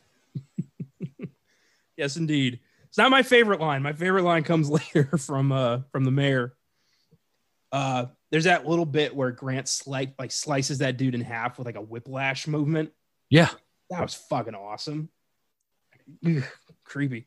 Hey, did you uh did you happen to uh see who Dr. Carl was? Oh yeah, I got that in my my Filmgazm facts later on. that was awesome. Yep. Uh, the acid spit I thought was odd that it only like affected flesh. Why the fuck not? Everything everything else in this movie you're gonna nitpick? Come on. Come on. Fair Connor, enough. Connor, take your advice. Take the stick out of your ass. Have fun. Fair enough. Fair enough. I'll give you that. It was just weird that like acid spit happened and then it never happened again. I think I think if nothing else, it was just an excuse to watch somebody's neck swell up like it just got stung by a million wasps. And I was waiting for it to just fucking explode, to be honest. Yeah. Yeah. So was that. Okay, so will I will segue this to talk about um again it's uh th- this movie's homages to other creature movies from the 80s and when um I'm trying to think of the the deputy's name where is he Wally so when Wally is shot with a shotgun by Starla the fucking slug like that happens in Night of the Creeps. So that is again where fucking Gunn is like right there, right there on screen, just paying tribute to in in my opinion, one of the best creature movies from the 80s that isn't critters is fucking Night of the Creeps. God, I love that movie so much. I love that movie so much. You probably will not be surprised to hear I haven't seen it. No, I'm definitely not surprised. But I encourage you. Actually, okay. So I recently upgraded on a copy that I have. And I have it on Blu ray. I want to make sure I still have it in the box. If I've still got it in the box, I'll mail it to you. Oh, cool. Right on. Thanks. I mean, I got I got like a sweet copy from Eureka, um, who's a dis- uh, the distributor that did um, that put together the Fright Night Blu-ray. Yeah. They did a release of Night of the Creeps, and it's got some really good extras on it. I will give you the um, the Blu-ray that I had for years and years, and I'll go ahead and send it to you. Sweet. Awesome. Yeah, I'll check that out. Thanks. it's fucking worth it like it's it's literally and and again it's one of those movies that has nods to other horror movies like fred dekker made that movie he directed it and one of the, the characters his name is fucking jc romero JC, does that mean anything to you? Romero, does that mean it? Like on, and then there's a scene in a bathroom where it fucking literally has Monster Squad rules. cool. So, exactly, and it's got Tom Atkins. How can you not love a movie without with Tom Atkins in it? that that sounds awesome. Yeah, I, I'm sure yeah, I'll love no, it. it's great. Yeah, I'll check it out. And I mean, I I don't need two Blu-ray copies of Night of the Creeps, but yeah, because yeah. it's you, because it's you, and I will chastise Caleb and make him buy his own. fuck him, he already have it. Oh, can't wait for him to hear this episode. Um, I I'll love it. tell him right now. Whatever, I'll text him. He can kiss my ass. I, we brought this up earlier. I love that the hive mind becomes Grant, that everybody in town is Grant and is in love with Starla and is trying to like get her to come back to him. I love that when when she talks to Wally about and like he's like, you know, I love you. What does he call? What does he call her? Sugar something. I don't remember. Yeah, sugar something. Yeah, but it's just funny that this billions year old alien has been affected by Grant so much that it's in love with her. Well, not well. Not only that, and and that's but that's where I think that whole Grant creature shift is like it's it's hard like like like as much as I want to hate Grant Grant from the beginning of the film, this is where he becomes very endearing, and there's there, there's still that humanity in him. It's still there. It's just it's in the background, and he's fighting to come out. And I think the creature is kind of amplifying his insecurities and his and his love too. His love for Starla is the only thing. Like he even said it to her. He even said like I was never going to hurt you. But now I can't trust you because she was calling the cops on him. yeah. And it it it really goes back to the fact that this is a love story. Like as much as as much as on the surface people won't look at it like that it is abso fucking lutely it is a fucking love story it is beauty and the fucking beast That's neat. That's a cool way to look at it. and this is me well this is me coming from my scholarly academic college educated ass studying film and and being able to look at what you see on screen and then use it as an example to support my thesis. My thesis is yes this is beauty and the beast packaged in a monster movie. Absolutely. Absolutely. And challenge me i dare you because i have all the evidence on screen. So come at me bro. Not you. I'm talking to any of these little stands and judies on the internet that want to come at me. Um but yeah no it's but it's so fun. It's so fun. And i think that's what right before the finale that's what makes grant grant so endearing and their story so endearing. Even though bill pardy's fucking really like hurting himself while he even says it he's like surprised you can hold that beer carrying that torch for so long.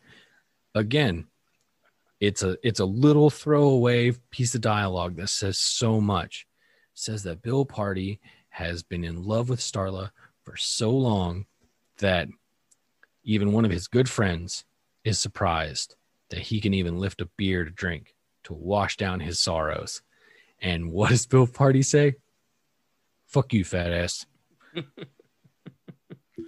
Well, and in the end, you know, he doesn't get the girl. She did love Grant. I, I like that. I like that she like she really did love him. And yeah, sad. I um the tr- the combination of you know human and creature from another world like combining to create a even more deadly animal because I would argue that the in- introduction of human imagination and feelings and love makes this creature infinitely more dangerous. And it reminded me of. Do you ever watch Justice League Unlimited? No. Well, there's an arc uh, where Lex Luthor suddenly has superpowers, and everyone's like, "How the hell did Lex Luthor get superpowers?" And it's revealed that he got infected by Brainiac, and Brainiac has been living inside of him, gestating for years, waiting for its moment to come out, shed the Luthor pieces of him, and then you know be Brainiac again. But Luthor convinces him that he has human imagination, and together they can conquer the universe and reshape it into their into a new image. And Brainiac can be a creator, so they unite, create this new. They call it like Lexiac or something. It was stupid, but that whole idea of you know emotionless space creature meeting human with feelings and human thoughts and whatnot. It made me think of that and how it created something more dangerous. And if Pardy hadn't been there to blow this thing up, where else? Like, what would it have done? It would have. It might not have been just content to destroy anymore. It might have created. It might have built new worlds in its own image and conquered and not just destroyed. Perhaps. I think its track record speaks for what its intentions probably would have ended up being.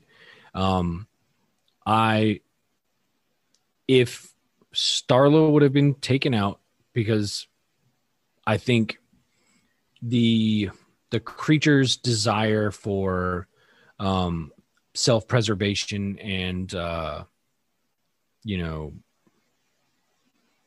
uh, you know expansion i guess for lack of a better word um, would have seen it just consume everything. Everything. And it wouldn't have stopped in tiny little wheelsy south carolina it would have continued to consume the entire planet. Because that's what it's done for billions upon billions upon billions of years. Um i think again if we use the beauty and the beast analogy i will quote no i won't quote. I'll paraphrase from peter jackson's remake of king kong where jack black says twas beauty killed the beast.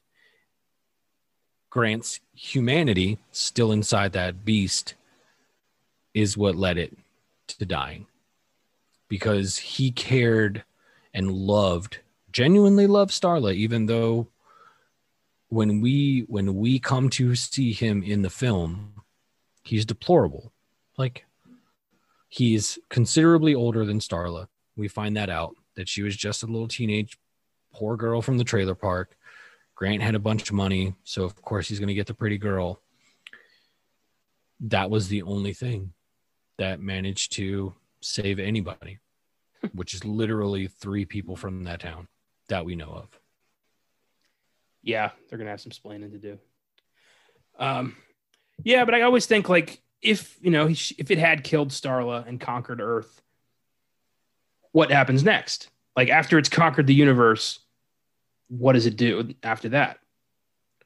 And that's where the imagination part comes in. If, if Grant's still in there, then this thing still has a bit of human in it, and that part is going to be it's going to influence the creature. The what do you call it? The long one. yes yeah, Yeah. that's what it called itself it'll influence that and move it towards imagined, you know, some imagination. So I'm wondering, like, if this thing hadn't been destroyed, it probably would have gone on to do some interesting things. Possibly, yeah. I mean, even if going so far as like trying to attach it to some man-made creation to get it back out into space, Yeah, um, yeah, because that's been that's been its whole existence is to just hop from planet to planet and you know Yeah. So my favorite moment is when um, uh, MacReady freaks the fuck out over the lack of Mr. Pibb.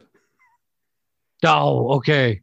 Okay. I'm glad you said this. I'm glad you said this because I sent you the screenshot and I I don't like to call attention to these kinds of things. I, I like to mention it to my friends because I think it's I think it's fucking cool. Um, so I posted the the first night I was watching uh, Slither. That's when I watched it with the commentary, and I had got to that point. Like that's one of my favorite That's one of my favorite parts in the entire movie is when he's fucking sitting in the back seat and he's fucking bitching about there's no goddamn Mr. Bam. And I fucking I fucking posted like um so I have this I have this ongoing thing from my Instagram and Twitter where I'm posting uh tonight's feature and I shamelessly borrowed that from the director Joe Lynch who posted tonight's feature and then who throw up a little poster for it. So I posted tonight's feature, Slither, and I was and I put a little caption that said, uh, I made sure to stock up on Mr. Pibb. You know, I'm watching James Gunn's uh I called it a gooey, gory creature feature. And I sent you the fucking screenshot from when he liked that tweet. And I was like, yes, fucking yes. The guy who made the fucking movie actually liked what I wrote, even if it's just that little bit, just that little bit.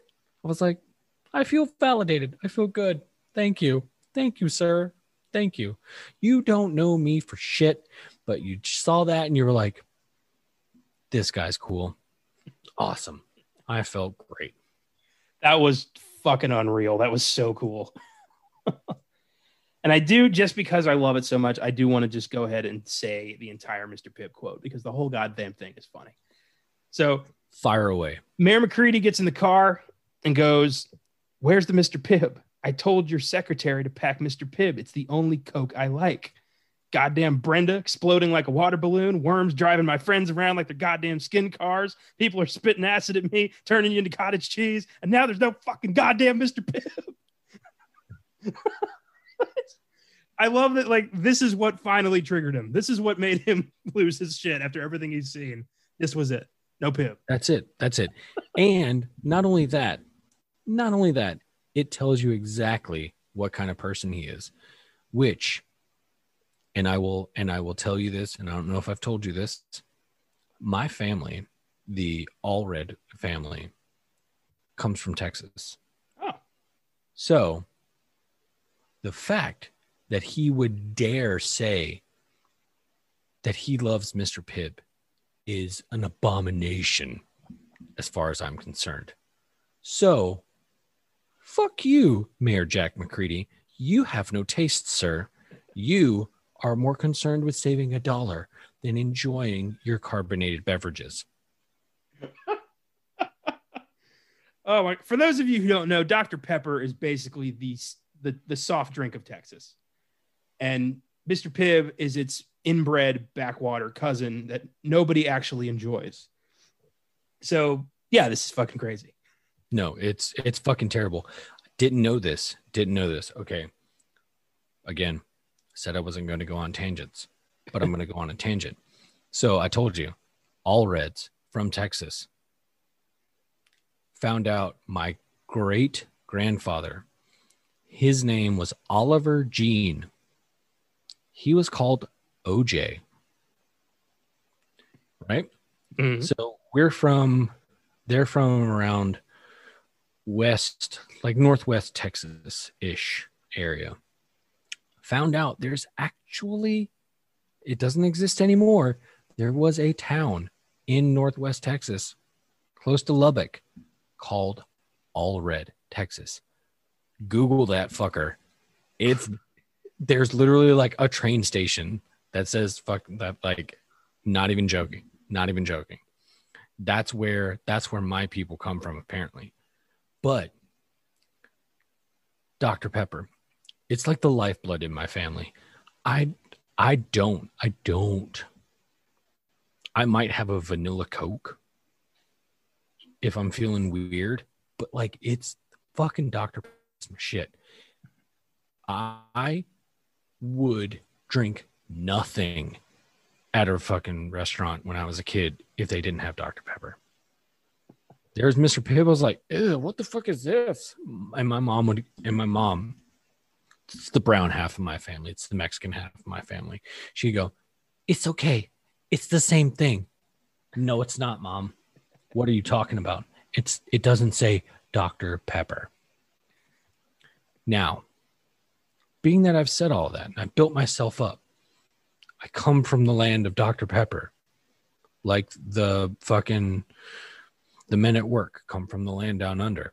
Like, I will say this I have never had Dr. Pepper warmed up or hot. Have you? Is that a thing? Yes, it is a fucking thing. I kid you not. So no, listen, listen. My uh my grandmother, who is not from Texas, but she married my grandfather, is from Texas. She said, no shit, not even not even joking. She said that you can drink Dr. Pepper warmed up and it tastes tastes great. It doesn't it's it's not like it's not the carbonated wonder that we know, but she's like it tastes good. So I am I'm going to put I'm going to put her advice to the test.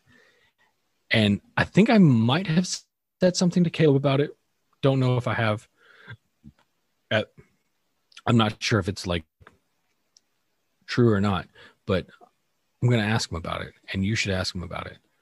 But yeah, like I'm I'm I'm not kidding. I've seen advertisements that show you can drink Dr. Pepper. So check that shit out. I don't even like room temperature soda. Uh, oh my god, that's disgusting. I imagine it's like drinking straight up fucking molasses. Probably, probably. It's probably really fucking like cringeworthy. Yeah, yeah, yeah. You probably just you just feel your fucking arteries constricting because of all the sugar, and you're just like gonna go into diabetic shock.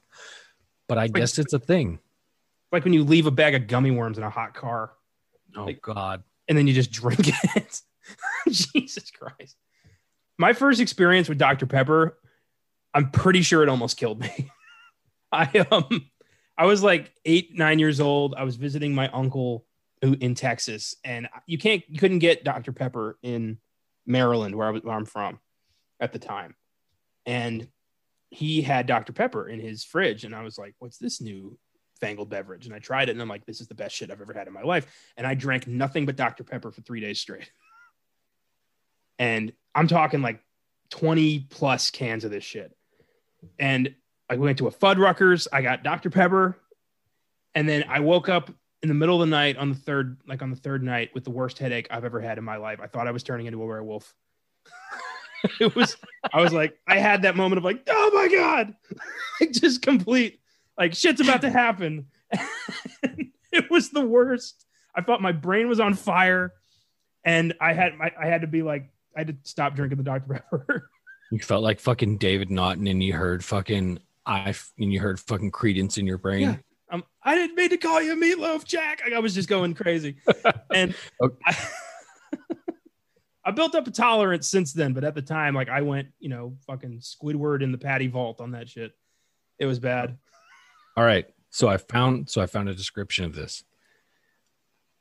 Hot Dr. Pepper is a drink that straddles the line between the two, which is like what is, you know, when is a soft drink no longer a soft drink? When it's not carbonated, obviously.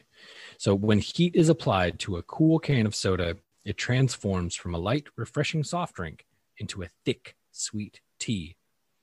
Odd as hot soda might sound, it's really not all that different from, say, a glass of hot cider. Like that classic wintertime beverage, it warms the innards on a cold day, delivering a healthy dose of caffeine for good measure. Who the fuck is this for? That's disgusting. I don't know, but look, I don't know. I'll, I'll send you the picture, but look at that Hot shit. Dr Pepper. Oh my god. It is a fucking thing. It is a fucking thing. Now, lest you forget, Dr. Pepper, like they were trying to treat sodas as cure alls for everything. Yeah. And if this isn't propaganda enough, it's telling you Frosty endorses hot Dr. Pepper. You fucking psychopath. I know that that shit. I know Dr Pepper was like invented to treat stomach ulcers or something, but the, hot Dr Pepper is like I feel like that's the shit Leatherface's family drinks when they're eating people. Like I would never drink that. Like that is. they don't believe in refrigeration. yeah. It's oh the very concept makes me gag. I, I would never I would never even No way. I'm gonna do it. I'm gonna do it. Just just for the sake of science. I'm gonna do it. now, here's the thing though. Do you go for just regular off the shelf Dr. Pepper, or do you try to find pure cane sugar Dr. Pepper and go for it? That's the thing. That's the thing. I feel like at this point you might as well just be brewing your own Dr. Pepper. Fucking moonshine it. Just go, just go nuts. We don't we don't like that fancy store bought Dr. Pepper around here. We make our own Dr. Pepper. I I bet that's a thing. Somewhere in the backwoods of Texas, that's a thing. People just brewing their own Dr. Pepper in a fucking bathtub out back. God. Ugh. And if you have a recipe for bathtub Dr. Pepper, why don't you email us at filmgazm at gmail.com or hit us up on Twitter at filmgazm, or you can hit up me at zombie killer. That's Z0MBKLR. Hit me up with your bathtub Dr. Pepper recipes and uh, we'll see what happens. I think it would be hilarious if we got like a deluge of a, like just people who were so offended. I drink hot Dr. Pepper. I'm a, I'm a real person. Fucking cancel culture comes after us. I exist, damn it. I'm here. I drink hot soda. Get used to it.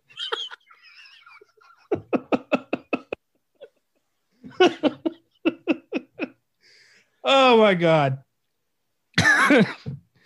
well, my last bit on Slither. I love the bit with the grenade and how that just fizzles out. I thought that was so goddamn funny. Just ends up in the pool out back and just explodes. Well, because that's what's supposed to happen in every action movie. Yeah. This is not every action movie. This is supposed to be not a movie. So, of course, it's not going to fucking work. Of course. And then you know, he's he's he's pushing the stakes Yeah. up to the point where fucking Bill Pardy's got one dick of the two dicks in him trying to pump away. oh my god. There's no fucking way Nathan Fillion walks away from that. Like he got pumped full of alien guts. He is he's fucked. At the very least, a new a new bit like a new thing's gonna gestate in him. And like this is not over. Well, I only I only saw the pumping going one way. I don't I don't expressly remember seeing because they try to establish when uh, Grant Grant hits uh, knocks up quote unquote knocks up Brenda that he's got both hooks in. Yeah. So that with one in, the job's not done. And so by him grabbing the other one and fucking capping it on the propane tank, that's when the transfer happens. And instead of it being a a one-way street to Party Town, Bill Pardy Town, that is, it is uh, it is a one-way ticket to Gasville. I know, I just I feel like regardless of impregnation, getting pumped full of alien guts can't be good for you. Oh no, of course not. Oh no, there's there's definitely something that's gotta that's gotta happen. However, however, I think I think this movie ends the way the way you would think a movie like this is supposed to end. Not not in the typical like boy girl come together, survive the monster, everybody's happy. It's like, fuck. We just survived the worst party ever. There's dead bodies all over the floor. Oh, by the way, don't tell your mom and dad we partied at their house. I hope everybody that was left in there can get up and walk out on their own spoiler alert they're not because they're plastered everywhere because a goddamn bomb went off in there Well, there is So- supposed yeah. There is the post credit look- scene with the cat getting possessed by the last creature. So like this is going to happen again. Could. Yeah. Doesn't because we haven't had a Slither 2 and I don't think we need one. No. I do I I do kind of like the uh hot hot wink wink funny funny like earworm planted in there that you know it's going to happen again. But then you so if you want to ask the question if Grant was the brain, what is the slug then? If if if it's not an extension of it, you know, if it's not autonomous and can function on its own, what is it then? I don't know, but I do know that the collector in Guardians of the Galaxy has these fuckers in one of his boxes. Oh shit! Seriously?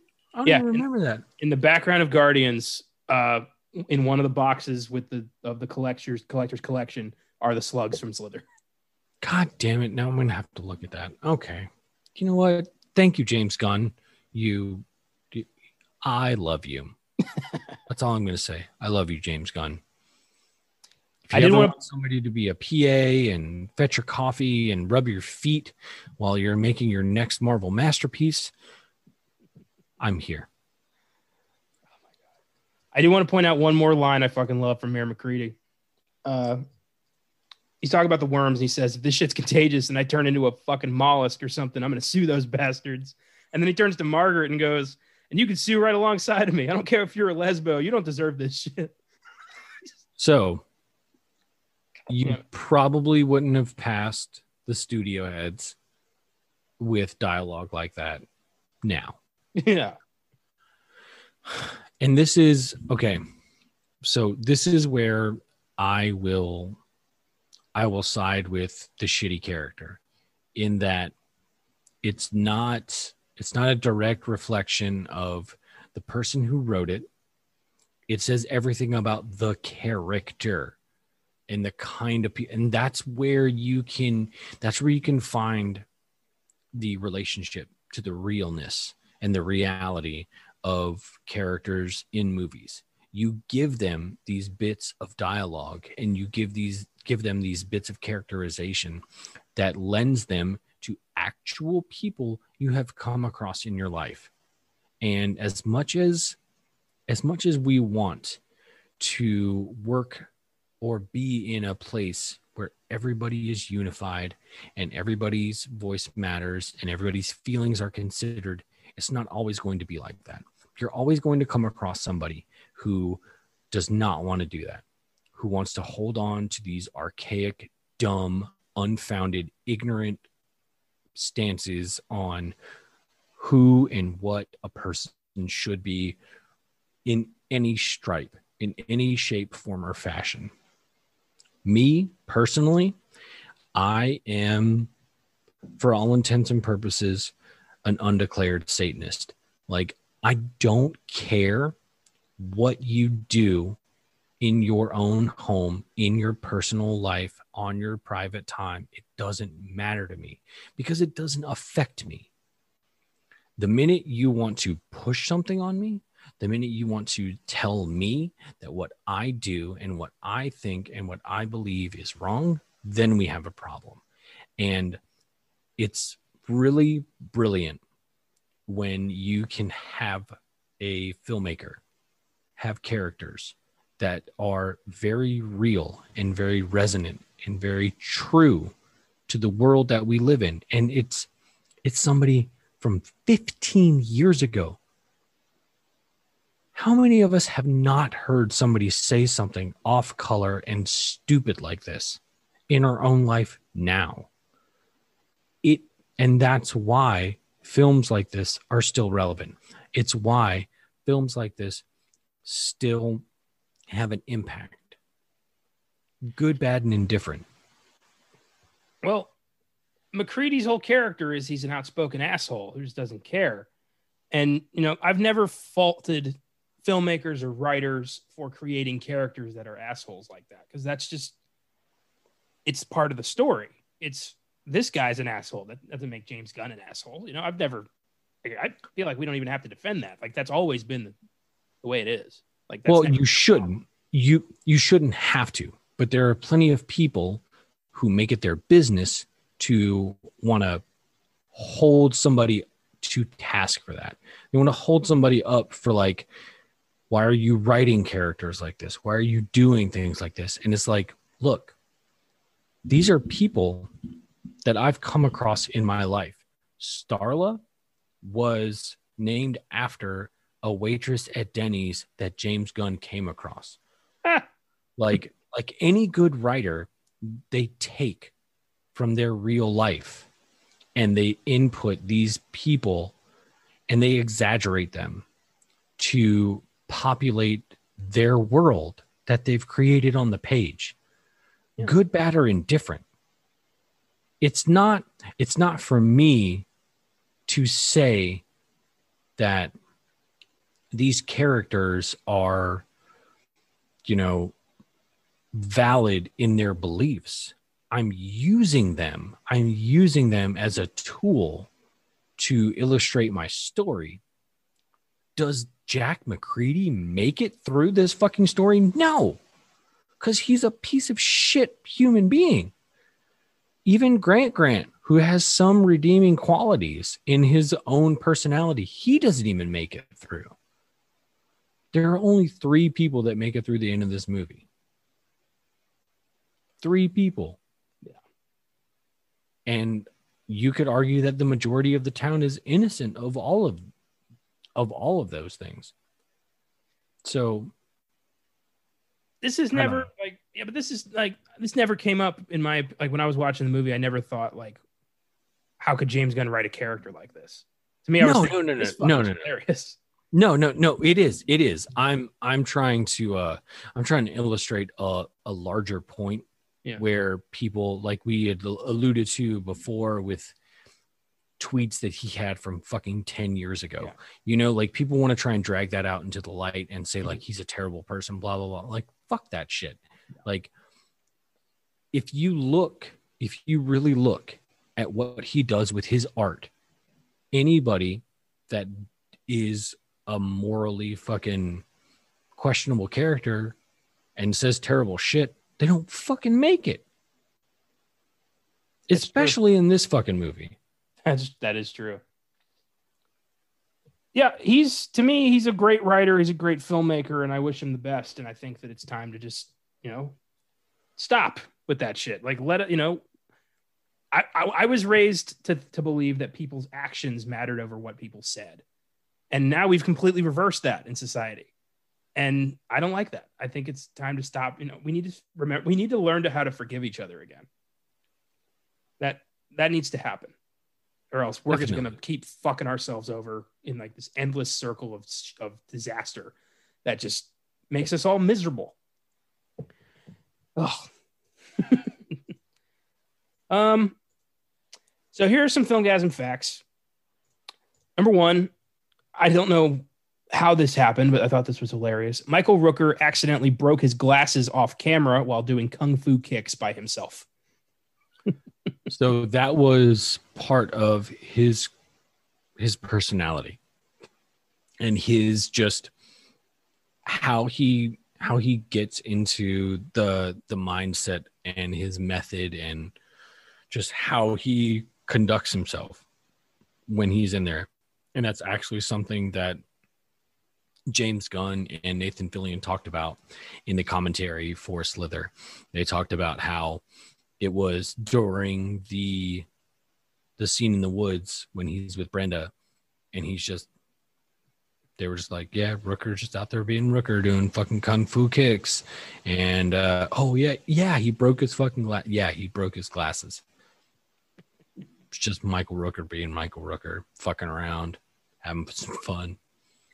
That's fantastic. Uh, number two, the voice of Dr. Carl, who talks to Starla on the phone, is Rob Zombie. Fuck yeah.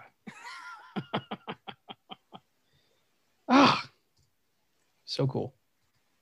Um, and number three, Grant is established as wealthy and actively worried about other men showing active interest in his wife, and he has his controlling side that is definitely inching towards the wrong side of turning ugly.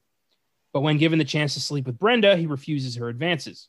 James Gunn revealed that Grant died as soon as he was infected, but the resulting entity retained much of his personality, including his genuine love for Starla. That's nice. So it, Grant's last act on Earth was to not cheat on his wife. Even though he was pissed off because he could get some from her and then went to the bar. Nobody's calling him a hero. We're just No. yeah. Not saying that at all. Not saying that at all. Just saying that he was turned down by his old lady. So he went to the bar with a boner, which, as any man knows, is a bad idea. Don't go to the bar with a boner, gentlemen. Yeah. Or else an alien brainstem thing is going to shoot into your fucking chest and kill you Yep. every time. Happens every time. Happens every time. I've seen it. I've heard about it. Hasn't happened to me personally because I don't do that. But if I did, I wouldn't do it. I have lost four friends to alien brain stems outside the bar. Like this needs to stop. uh, I give Slither an eight. It's hilarious, over the top, grisly as hell, perfect creature feature. I give it a 10 out of fucking 10 because I just love it so fucking much. Like the fact that we've gone on as long as we have and we've talked about the things that we've talked about, even things that you're just like, wait a minute. I tuned in to listen to you talk about brain slugs and fucking rednecks and a giant bloated titty woman and there's so much to for lack of a better for lack of a better word unpack about this movie and it's it's all it's all a testament to James Gunn. He's a he's a great writer, he's a brilliant director and the fact that he could have the actors that he had to lead this movie and he got the performances out of them. Um, I didn't mention this in the beginning, uh, Elizabeth Banks was one of the earliest actresses that read for the part of Starla. And James Gunn was like, she gets it. She knows what I want from this actor. And she's going to give it in this performance. So she was literally one of the first people that read for this part. And she got it. So that says everything you need to know about James Gunn's writing, Elizabeth Banks as an actor, and what you see on screen. Yeah, that's fantastic. It's clearly he had a vision and he knew what he wanted, and it's cool to have that, you know, confidence as you know early on in your career like that. I think everything he's done so like so far has been fantastic, and I would not be as excited about the new Suicide Squad if he wasn't in the chair. I mean, okay, so we didn't even talk about it, but like another characteristic of James Gunn that um, exists started here is his use of music. Like you're okay, so the so the song by Air Supply, "You're Every Woman in the World to Me." James Gunn said, "I love this song. It's a great song, but it's also kind of creepy." It's creepy in a way that like every woman is you. Like when you just think about it at its purest form every woman in the world it's you. It's not them. It's just you. It's disturbing. It's weird. But like he uses that over and over and it echoes as the movie goes on. You don't just hear it once I think you hear it two or three times, Yeah. and it's still there. Um, and it just shows that he can he can use every facet of filmmaking to uh, drive the narrative and get the point across in what he's trying to do. I love the end credit song as well. Uh, "Baby, I Love You" by the Yahoos. Just at the end of this, kind of everyone's kind of broke, broken, defeated, not really sure what to do next, and the song comes on. I was listening to the lyrics, like, there's no way that's what he's saying, but yeah, he is saying, "Baby, I love you, but leave me the fuck alone." Yeah. but again, and that's and that's because you have an ending where in and I'm gonna and I'm gonna get uh real classic Hollywood uh analytical theory on you. Uh David uh what's? David Borders or I don't know. He's some fucking asshole I had to worry about studying when I was getting my degree in film studies. Um basic uh Hollywood uh movie making is that there's always a heterosexual coupling at the end of a movie. And if anything, like you said, Starla is still in love with Grant Grant by the end of this movie. And although he's gone and Bill Pardy's there, that song, if nothing else, says everything you need to know about that notion of because we've been through all this shit together, why don't we just why don't we just get together? No. I get it. You got a boner for me, Bill, don't fucking touch me right now, man. I've just been through the ringer. My boyfriend was impregnated with an alien weird fucking spore that wanted to consume the entire planet, but I don't want to be your girlfriend right now and it's it's perfect. It's perfect. It goes it, it acknowledges and then goes against conventional Hollywood storytelling. All while being produced and distributed by Universal Pictures. Universal started with horror. Never forget that. Oh boy, guess what? Thanks for listening, everyone. Hope you had fun. This was a blast. Next week, we're sticking with the book of Filmgazm and discussing Caleb's most recent pick, which just so happens to be one of his all time favorites. A group of friends rent a cabin in the woods and fall victim to a brutal flesh eating virus that takes them out one by one. Don't miss next week's show where we dive into Eli Roth's directorial debut, 2002's Cabin Fever. Also, be sure to check out our Best Picture swap out on Oscar Sunday and our post Oscars recap on Monday's sneak preview as well as whatever the Giggle guys got for Friday. Until then, if you find a meteor in the woods and there's something moving around in there, don't stick your face in it, or you're going to end up possessed by a hive mind of slug creatures. Every time, four friends. See you next Wednesday and keep watching movies.